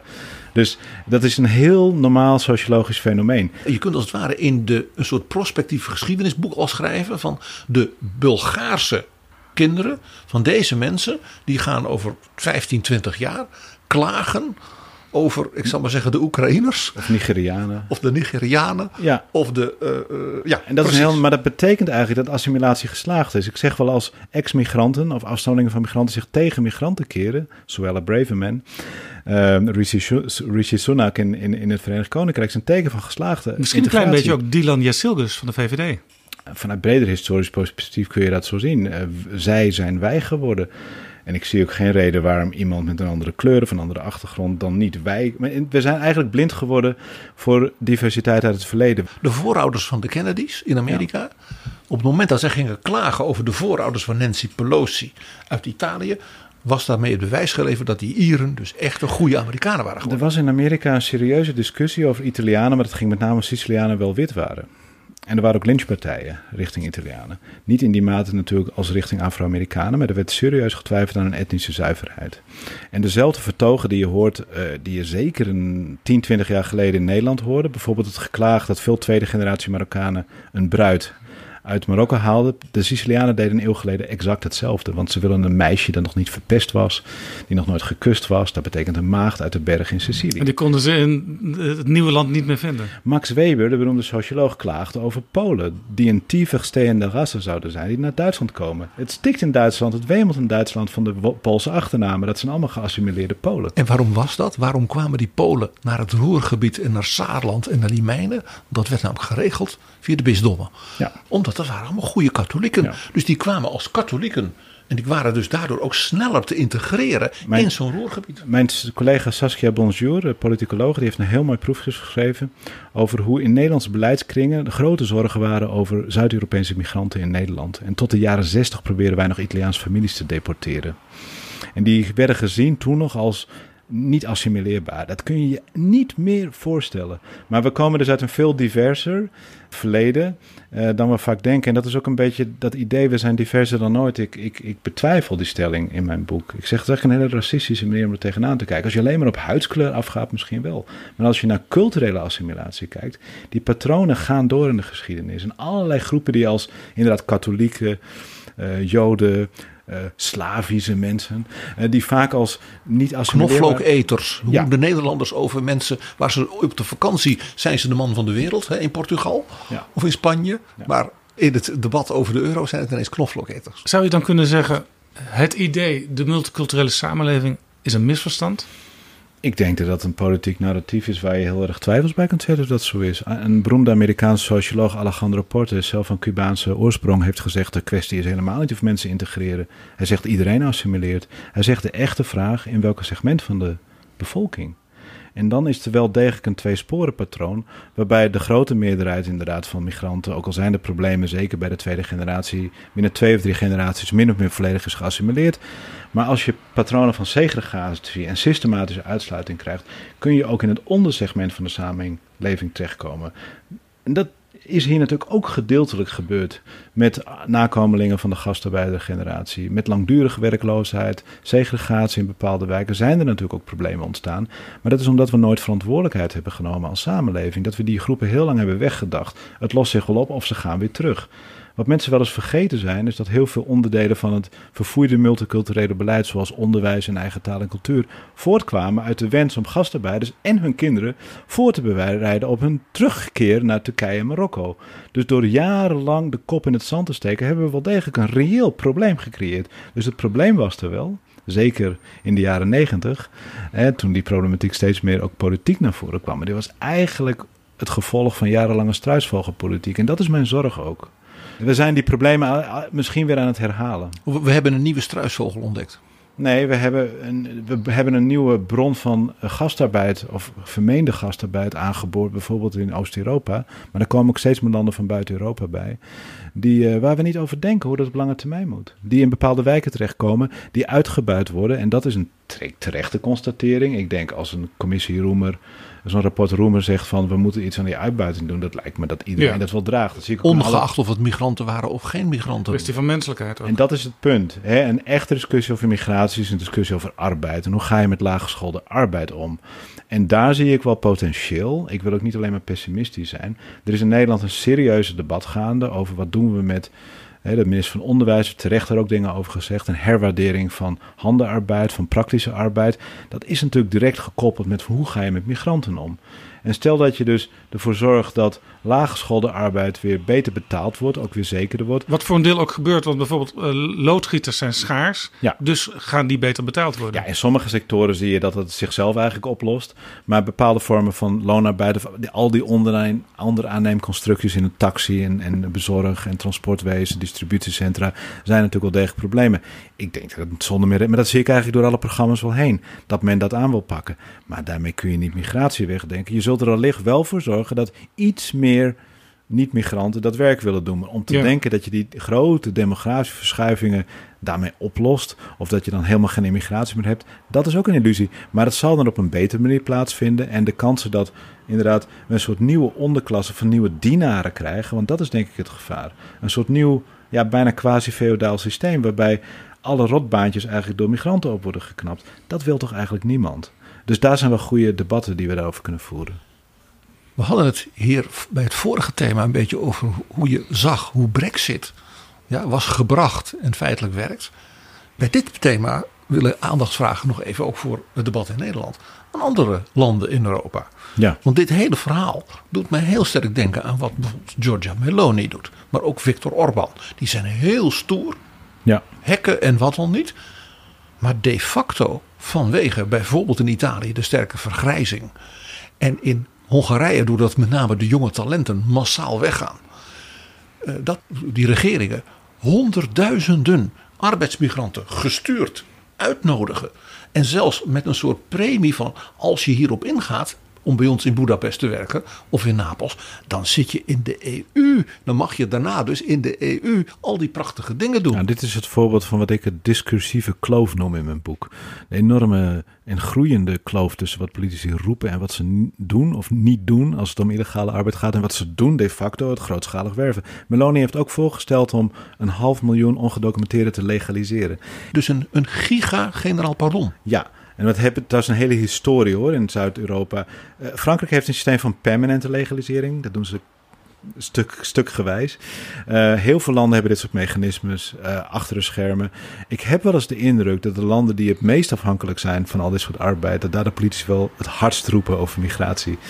Om maar de indruk te wekken dat men het hard aanpakt. Om Je zag het in Polen ook, hè? dat bij de Poolse verkiezingen de regering Kaczynski moest toegeven in de campagne. Ja, onze ambassades hebben overal in de wereld een soort gouden paspoorten en, en, en, en, en arbeidsovereenkomsten. Nee, en mensen zelfs aangetrokken in Polen kun je ten eerste goed verdienen, want het gaat goed met de Poolse economie. Na een paar jaar kan u naar Duitsland. Je ziet en u in, kunt naar Holland. Je ziet in Warschau steeds meer Zuid-Aziaten in allerlei sectoren opduiken. En dat is bewust beleid geweest. Dus we hebben allerlei deuren opengezet.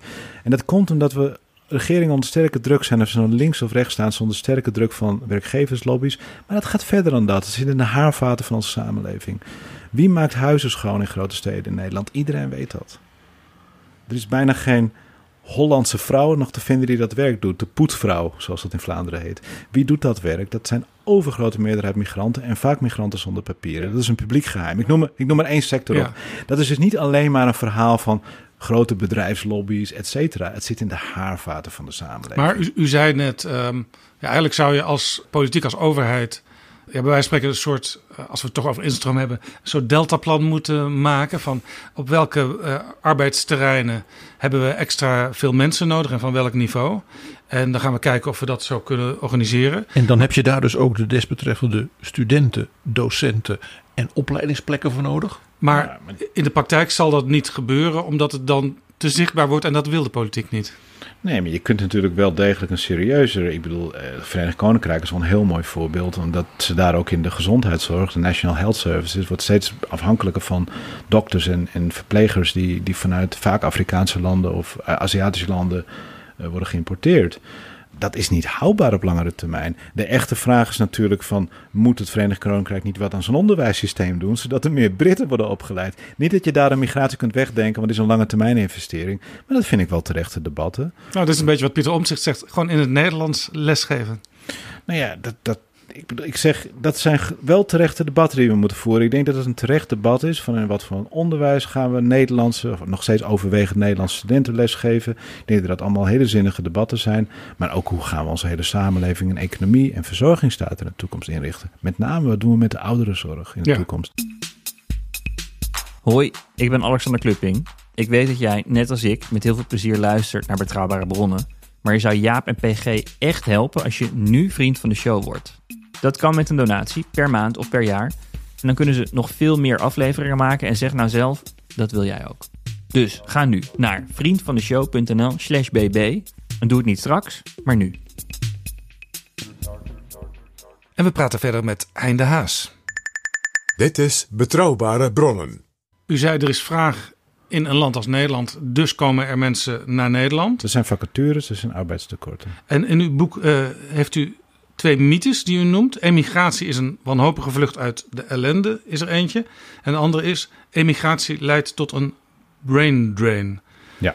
En dan redeneert u dus niet vanuit die vragers in Nederland en andere Europese landen, maar u redeneert vanuit de mensen die buiten ja.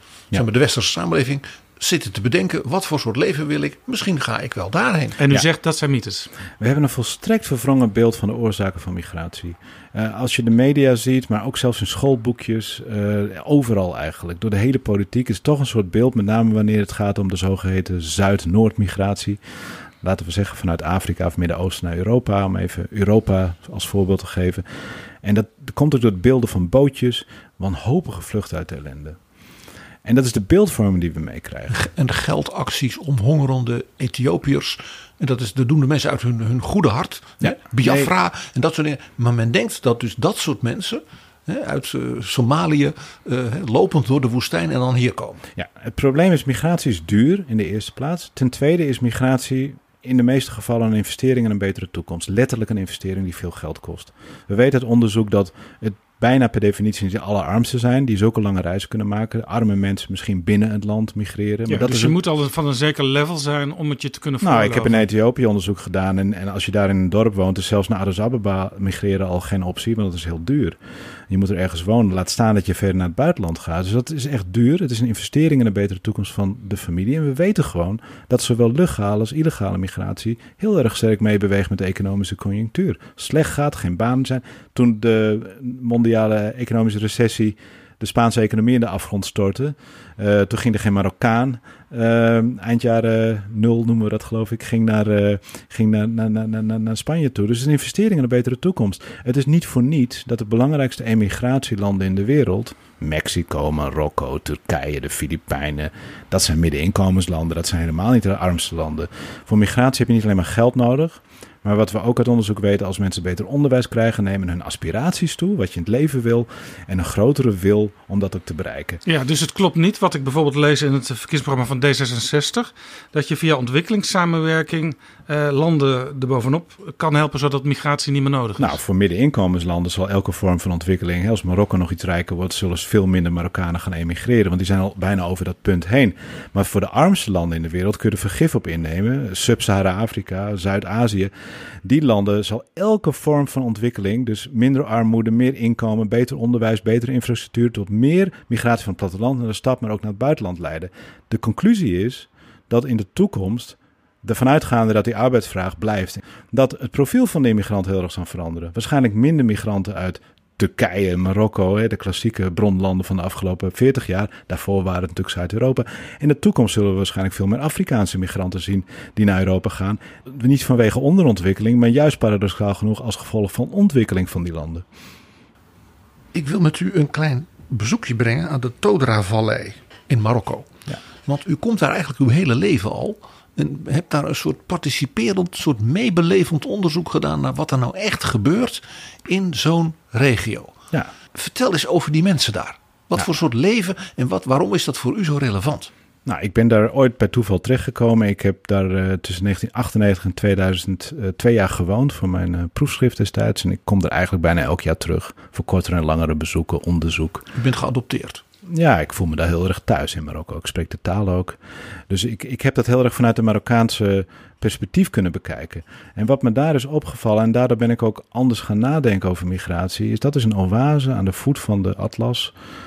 Ja, als je dan een eeuw terug zou gaan, dat waren hele arme eh oaseboertjes die maar net konden rondkomen. En Franse kolonisatie kwam daar, er kwam al, de steden gingen groeien en mensen gingen wegtrekken. Want het waren mensen die ja, vaak heel weinig te eten hadden. En die gingen naar die grote stad. Die gingen naar Marrakesh, die gingen naar Rabat. Casablanca. Casablanca. Ja, al vanaf de kolonisatie, hè, dan hebben we het over de eerste helft van de 20e eeuw. Maar daarna, na de Tweede Wereldoorlog, het begon met het leger. Het Franse leger begon soldaten te recruteren. Maar daarna ook de mijnen en de industrieën in Frankrijk, maar ook in Nederland. Uh, sommige kwamen ook in Nederland en België terecht. Een grote beweging uh, richting Europa. En dat betekende voor die families, ongeveer 40% van de families daar heeft uh, iemand in het buitenland zitten, een enorme sprong qua inkomen. Ik heb toen uitgerekend dat de gemiddelde arbeidsmigrant stuurt ongeveer 100 euro terug. Maar dat betekent een verdubbeling van het familieinkomen. Dat is voor ons niet zoveel geld. Dus een migrant die hier heel miserabel lijkt, die is geslaagd. En zelfs als je als Marokkaanse landarbeider in Spanje werkt, verdien je al vijf keer meer dan in Marokko. En in Nederland tien keer meer. Dus ben jij dan thuis? Dan ben je de man in bonus. Dan ben je, ben het, het heertje.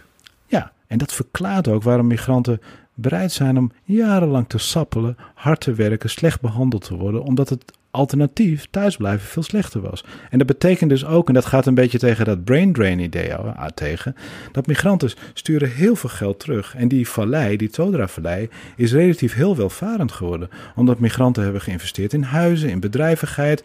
Je hebt een hele sterke groei van allerlei stadjes, die nu weer migranten aantrekt uit het ommeland veel armere dorpen. Dus je ziet een enorme dynamiek als gevolg van migratie. En wij vergeten wel eens, we sluiten misschien een migratiedeal met Marokko of Tunesië.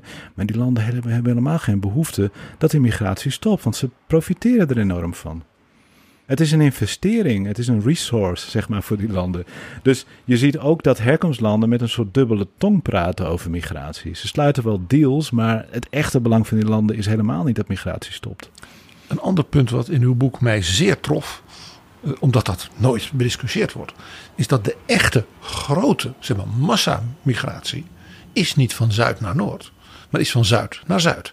En u gaf als voorbeeld de golfstaten. Ja. En toen dacht ik ineens, ja, dat is de historicus in mij. Oh ja, ik las onlangs dat in bijvoorbeeld uh, Dubai en Abu Dhabi en zo nog niet een derde van de bevolking daar zeg maar de oorspronkelijke Arabische families zijn. Soms nog minder, sommige landen minder. 20, 30 procent.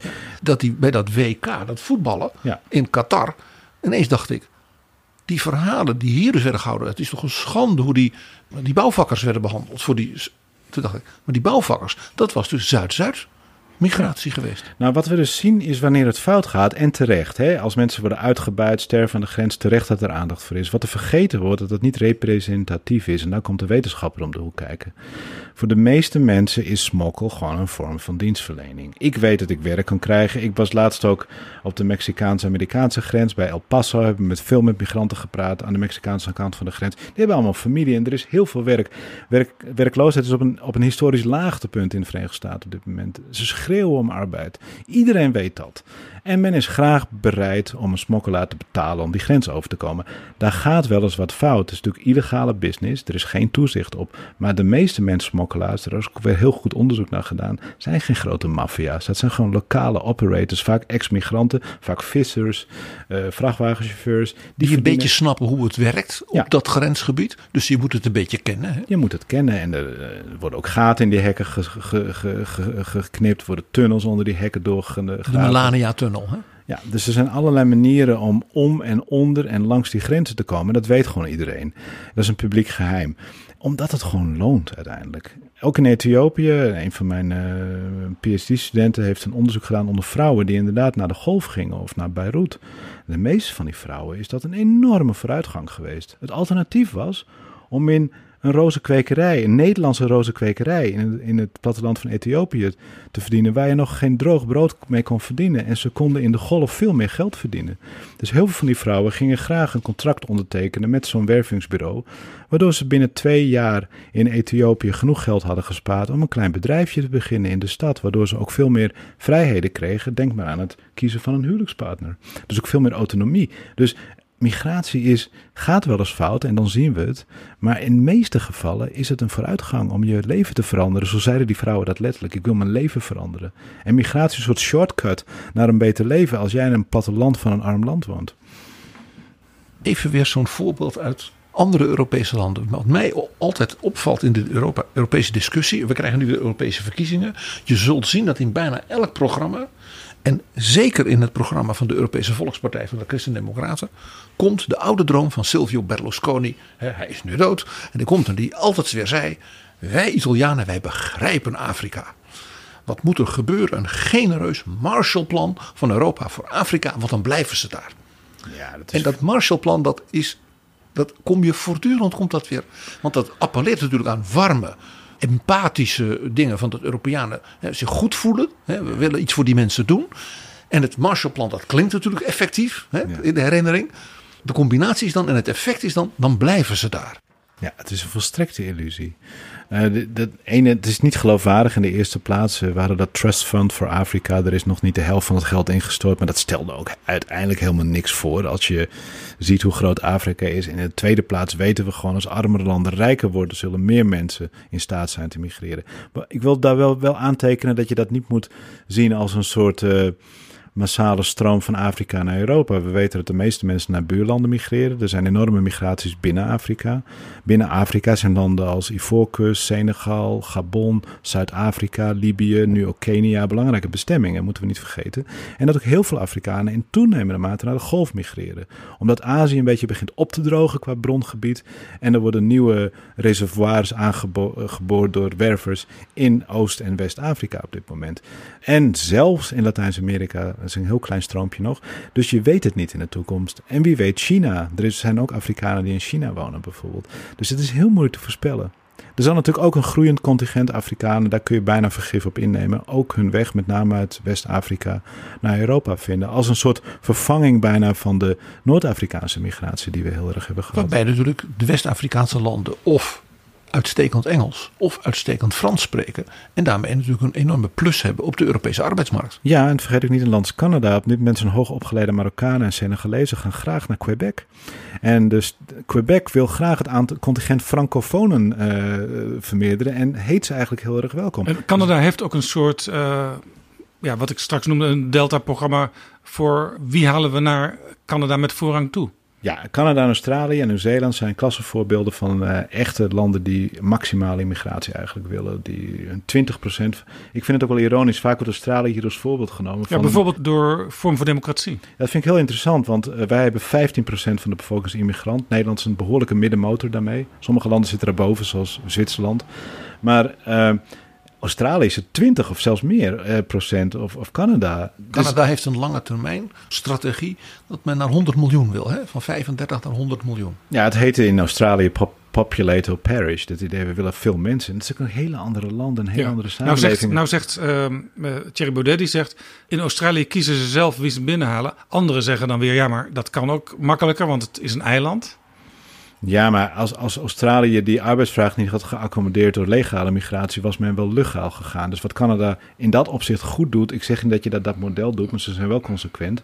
Zeggen voor alle arbeid waar behoefte aan is, kun je komen. Dus ook als er kappers tekort komen. Hè, dit is niet alleen maar uh, softwareontwikkelaars, zeg maar. Of nee, managers. maar ook MBO en VMBO. Ja, dus op het hele skill spectrum, zeg maar, maakt niet uit.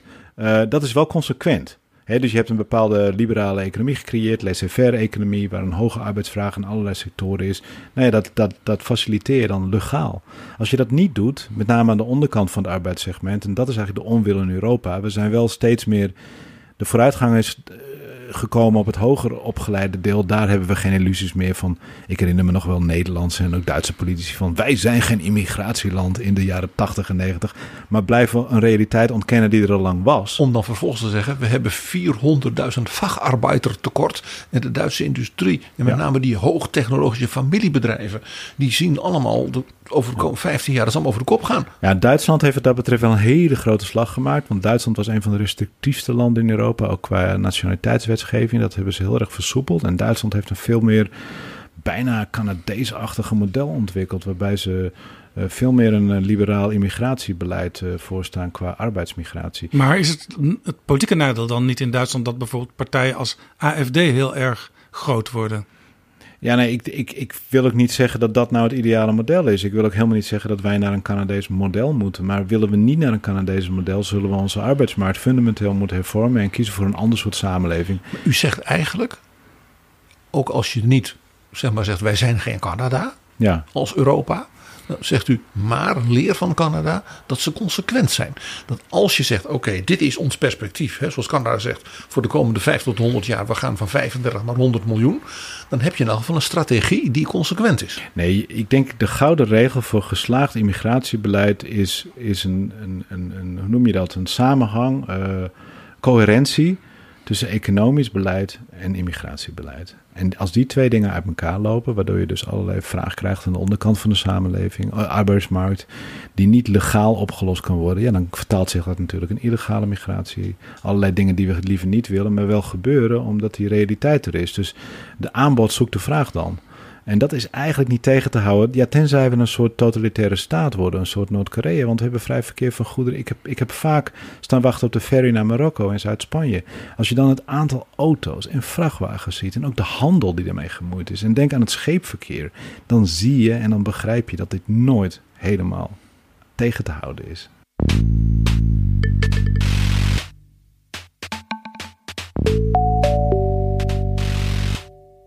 Een van de mythes die u probeert te weerleggen in uw boek is... de integratie van migranten is mislukt. En daar kwam ik een recensie over uw boek tegen van Hans Rodenburg... oud-leider van het Centraal Planbureau Onderzoek... Economische Gevolgen van Migratie... op de website Winia's Week. Ik weet niet of u het stuk gezien heeft. Nee. Maar hij zegt...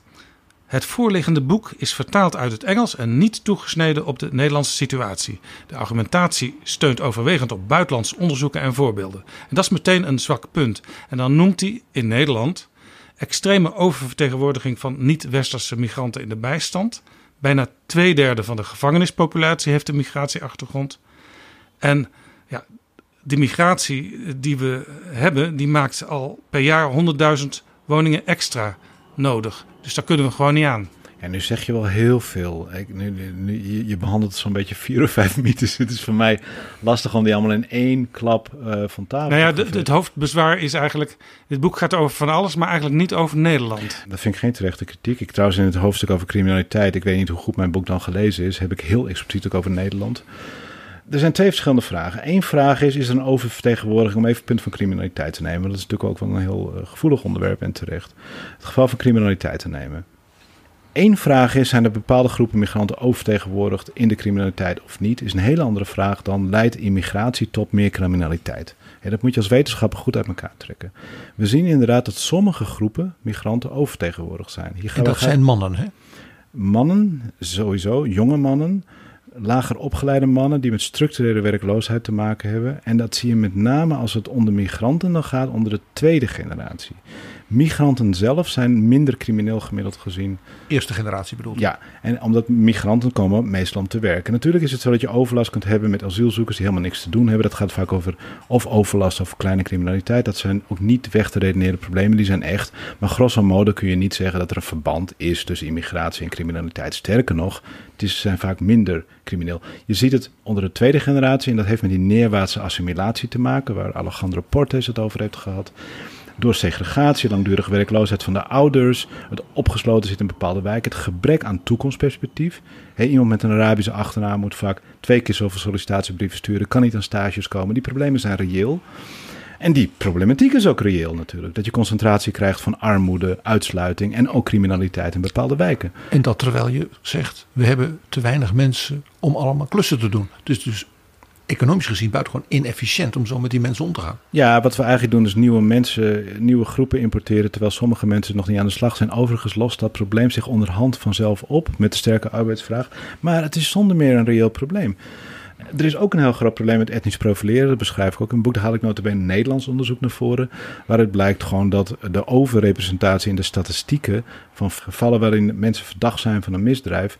voor een heel groot deel aan etnisch profileren toe te schrijven valt komt er kort gezegd op neer als je een witte Nederlander in een goede wijk bent en je en met een jongere en je begaat dezelfde misdaad, dat de kans veel groter is dat je ermee wegkomt dan eh, dat als je. Dat is eigenlijk dan een, een mislukte integratie van de andere kant.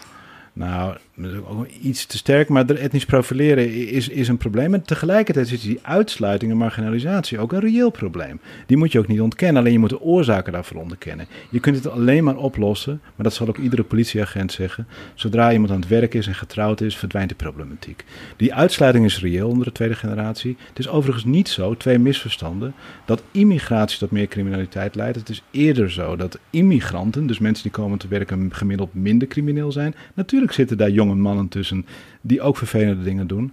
En migranten zijn inderdaad oververtegenwoordigd onder lager opgeleide mensen die ook vaker. En dat is natuurlijk dezelfde reden waarom in de bijstand relatief veel uh, mensen met een migratieachtergrond zitten. Ja, en dat heeft een hele langdurige aanloop, ook uit de jaren 80 en 90 nog met massawerkloosheid. En daar zitten we nog in de staart daarvan. Je ziet trouwens onder nieuwe groepen toenemende arbeidsparticipatie. Wat dat betreft zijn we ook een heel andere samenleving beland. We hebben ook het ondernemerschap onder migranten heel erg gestimuleerd en terecht. Waardoor heel veel. Ik herinner me nog dat Somalische asielzoekers naar Groot-Brittannië gingen in de jaren 90, omdat ze hier niet een winkeltje konden beginnen. Je had zoveel vergunningen nodig. Dus daar heeft het liberalisatiebeleid wel degelijk nut gehad. Ten tweede, de criminaliteit is gedaald. Dus er wordt een soort beeld opgehangen. We hebben steeds meer criminaliteit en steeds meer immigratie. Het is niet zo dat de criminaliteit gedaald is door de immigratie. Dat is ook weer een overdreven. Wat we dus steeds bij immigratie zien, dat zien we ook bij de huizenproblematiek. De hoofdoorzaak, mijn collega Cody Hoogstenbach heeft fantastisch onderzoek gedaan. Ja. En hij heeft dus becijferd van in de jaren 80 bouwden we per jaar nog iets van 70.000 tot 80.000 sociale woningen. Dat is nu gezakt tot geloof ik 20.000 of 30.000. Als we in hetzelfde tempo waren blijven doorbouwen, hadden we nu anderhalf miljoen meer betaalbare woningen. We hebben dus bewust een beleid gevoerd waarbij we dat niet meer doen. Nou, daar kun je het mee eens zijn of mee oneens zijn. Maar het gebrek en ook het opgeven van heel veel vormen van huurbescherming, dat heeft geleid dat betaalbare huisvesting, dat is het echte probleem, dat het aanbod van betaalbare woningen steeds minder is geworden. En ook dat is niet een migratie-effect of een migratievraagstuk. Nou, je kunt zeggen dat immigratie daar nog een extra factor bij is. Ik wil dat ook niet helemaal wegredeneren. Nee, maar het is geen migratie-effect dat men heeft besloten nee. het woningbouwbeleid te veranderen. Maar het is heel aantrekkelijk voor politici om dan de problemen op asielzoekers of immigranten af te schuiven. Terwijl de hoofdreden daarvan is, is dat we ja, de sociale woningcoöperaties niet meer ondersteunen. Dat we die subsidies hebben afgebouwd en dat we ook gedeelte van die woningvoorraad geprivatiseerd hebben. Nou, daar kun je het mee eens zijn of niet, maar dat is een structurele oorzaak. Daarbij is het fenomeen woonverdunning, zoals demografen dat noemen. We gaan, hè, wat vroeger een prima eensgezinswoning is, wordt nu gezien als alleen maar geschikt voor een, een koppel. Hè, dat is ook een, een van de belangrijkste oorzaken. Ja, van en oude mensen die bijvoorbeeld met z'n tweeën nog in een huis wonen waar ooit eh, vijf kinderen zijn opgegroeid. Of in je eentje. Ja, dus dat zijn, uh, dat zijn natuurlijk ook. Dus de woningproblematiek is reëel, maar dat valt maar in hele beperkte mate aan immigratie toe te schrijven. Dus dat zien we continu, dat allerlei problemen het effect van migratie wordt overdreven. Maar dat doet ze ook aan de pro-migratiekant. Het idee van migratie is een oplossing voor vergrijzing. Het is een oplossing voor arbeidstekorten. Het is het niet. De structurele problemen die met vergrijzing komen, vallen absoluut niet met migratie. En heb je zulke gigantische aantallen immigranten ja, nodig. Dus je moet, je moet voor een deel ook robotiseren, eh, om maar iets te noemen. Ja, in bepaalde sectoren zou dat een optie kunnen zijn, maar je zult een, een echt fundamenteel debat moeten krijgen. En, en dat zou ik zo graag in Nederland willen zien. We moeten een nationaal debat over migratie voeren, maar dat gekoppeld is aan een echt debat over hoe gaan we in de toekomst om met onze arbeidsmarkt? Wie gaat er in de toekomst zorgen voor onze zieken en ouderen? Dat zijn de echte debatten. Maar dat, zijn dus, dat is dus een debat, niet zozeer een debat over migratie, als weer een debat over de gelaagdheid van al die verschillende soorten migratie. Die, ter, die samenhangt met die verschillende soorten arbeid. De ene arbeid en de ene sector van arbeid is niet de ander. Nee, en het is in bredere zin een debat over het soort samenleving waar we, willen in, waar we willen leven. Je kunt er ook heel kritisch over zijn. Ik zei denk ik eerder al. Willen we echt naar een samenleving waar de nieuwe dienarenklasse gaat bestaan uit arbeidsimmigranten? Is dat echt iets wat we willen? Ik zeg wel eens tegen studenten: kom voor de grappers om 7 uur s ochtends op de universiteit. En weet jij wie jouw collegezalen schoonmaakt? Jullie zijn de elite. Dit zijn de nieuwe dienaren. En ze zijn bijna allemaal migranten. Een uh, vriend van mij is de zoon van Tunesische immigranten. En die zei altijd: Wij zijn echt geniaal. tweede generatie. Wij zijn echt geniaal. We nemen al jullie banen af. En al jullie uitkeringen. En we integreren volstrekt niet. En we nemen al jullie vrouwen af. De geniale generatie. Ja, het, het is in de historie natuurlijk altijd al zo geweest. Hè, dat de buitenstaande de schuld uh, op zijn schouders krijgt. Maar ik vind het niet geen serieus debat meer. Ik denk dat politici hun verantwoordelijkheid moeten nemen. Niet steeds alles op migratie af te schuiven. Er zijn wel degelijk echte problemen. Als je het hebt inderdaad over marginaliseringsproblemen, ook criminaliteitsproblemen onder sommige groepen in de tweede generatie. Dat kun je niet veralgemeniseren, want met de meeste leden van de tweede en derde generatie gaat het prima. Als je naar opleidingsniveau kijkt, arbeidsparticipatie, dan kun je niet een soort metanarratief aan ophangen van het is allemaal mislukt. Als ik door de Hogeschool Rotterdam loop, dan, dan zie ik of gaan een de... gigantisch succes. Gaan van, de... van, van, van, en noem het integratie, noem het ambitie, noem het aspiratie. Ga naar de VU. Uh, we hebben wel een zelfsegregatieprobleem. Als je naar de Universiteit van Amsterdam gaat, waar ik werk, dat is nog een hele witte universiteit.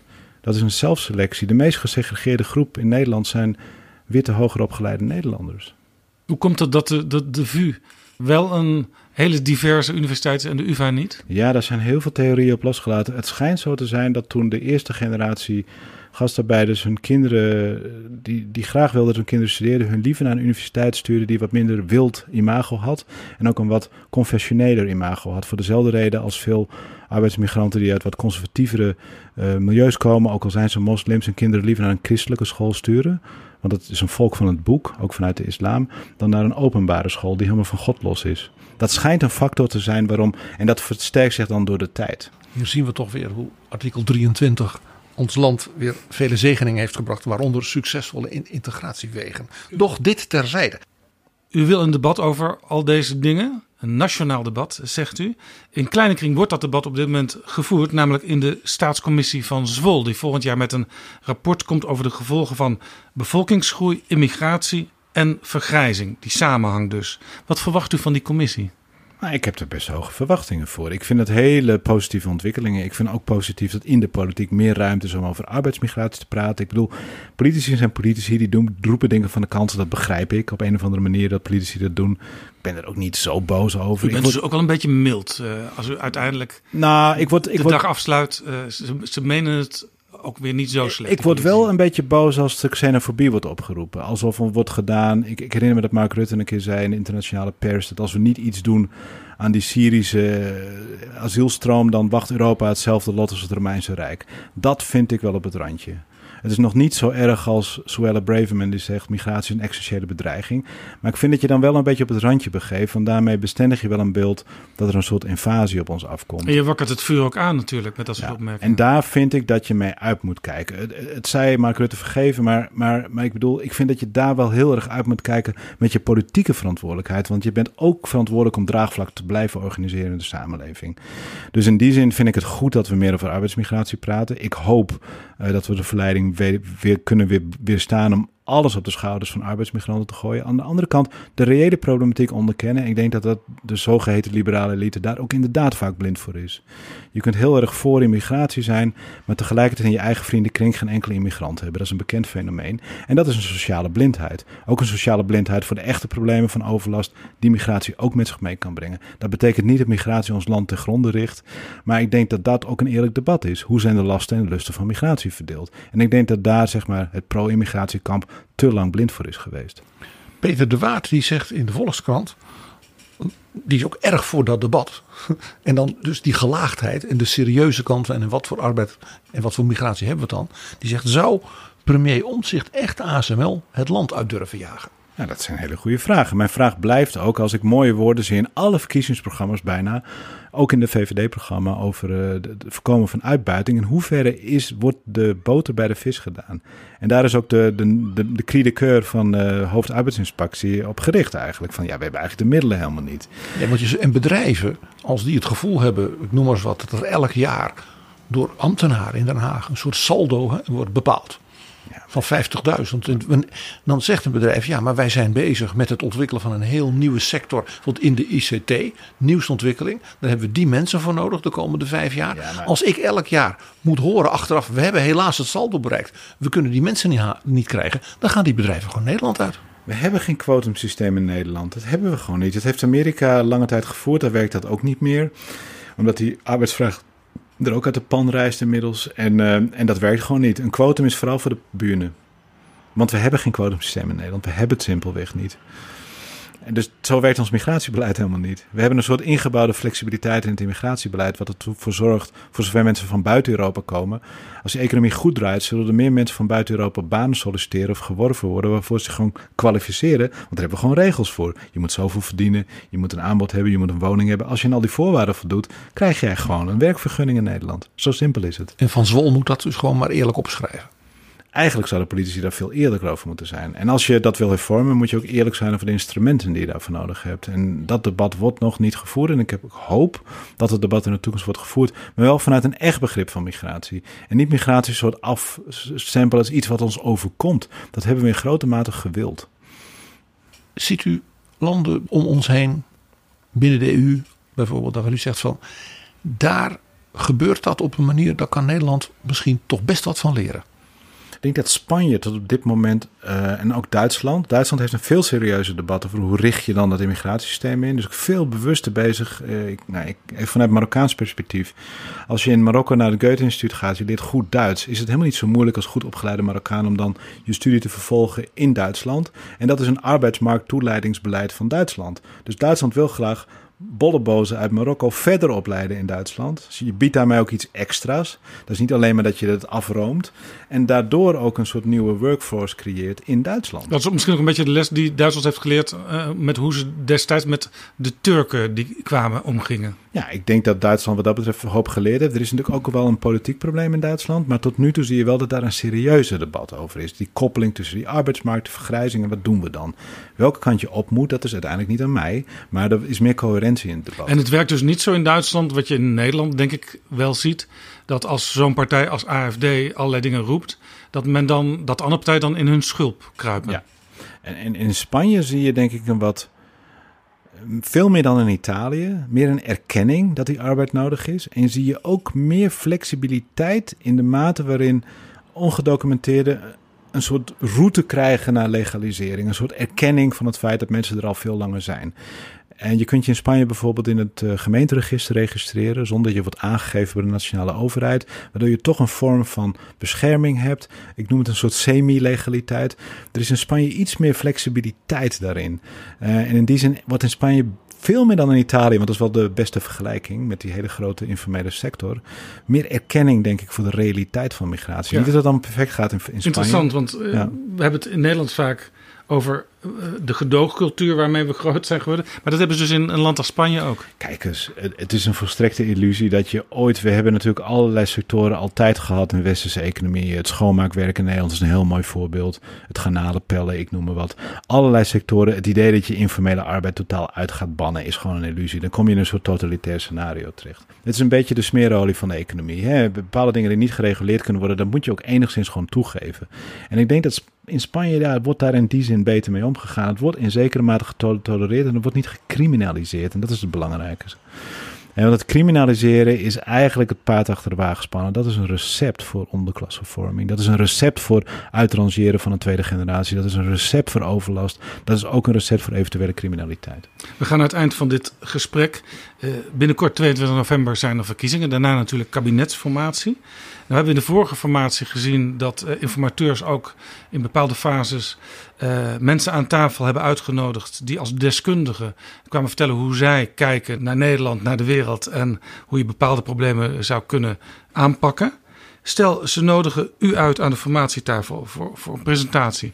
Wat is dan het belangrijkste wat u aan die eh, onderhandelende partijen wil zeggen? Meer coherentie tussen je arbeidsmarktbeleid en immigratiebeleid. Daar zou ik op inzetten. Je kunt niet alle problemen in één keer oplossen. En de tweede is fatsoenlijke buffercapaciteit in die asielketen opzetten. Dat kunnen we wetenschappelijk redelijk vastleggen. Dat zijn de twee hoofdpunten. En misschien ook zo'n Canadese serieuze lange termijn strategie met misschien wel de, de, de, collega's in Europa.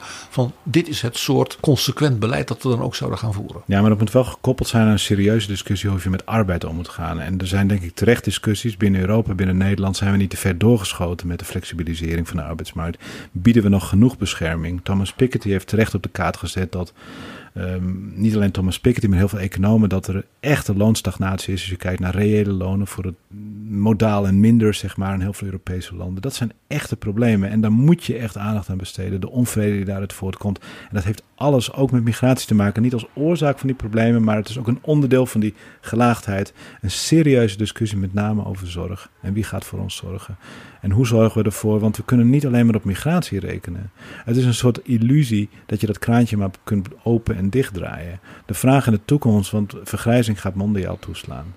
Dus een serieuze discussie over vergrijzing met name. Dat is denk ik het pijndossier. We moeten dus zelfs daarmee opschieten met die discussie, want anders zijn we te laat. Dan, dan kunnen we niet eens meer mensen naar ons toehalen om ons te helpen als we eenmaal 80 De vraag is, waar haal je al die mensen in de toekomst vandaan? Een land als Filipijnen is ook aan het vergrijzen.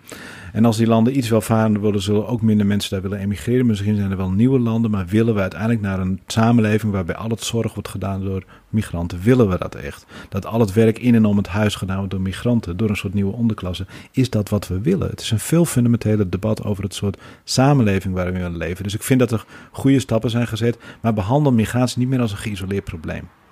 Hein de Haas, mag ik u hartelijk danken voor dit gesprek. Graag gedaan.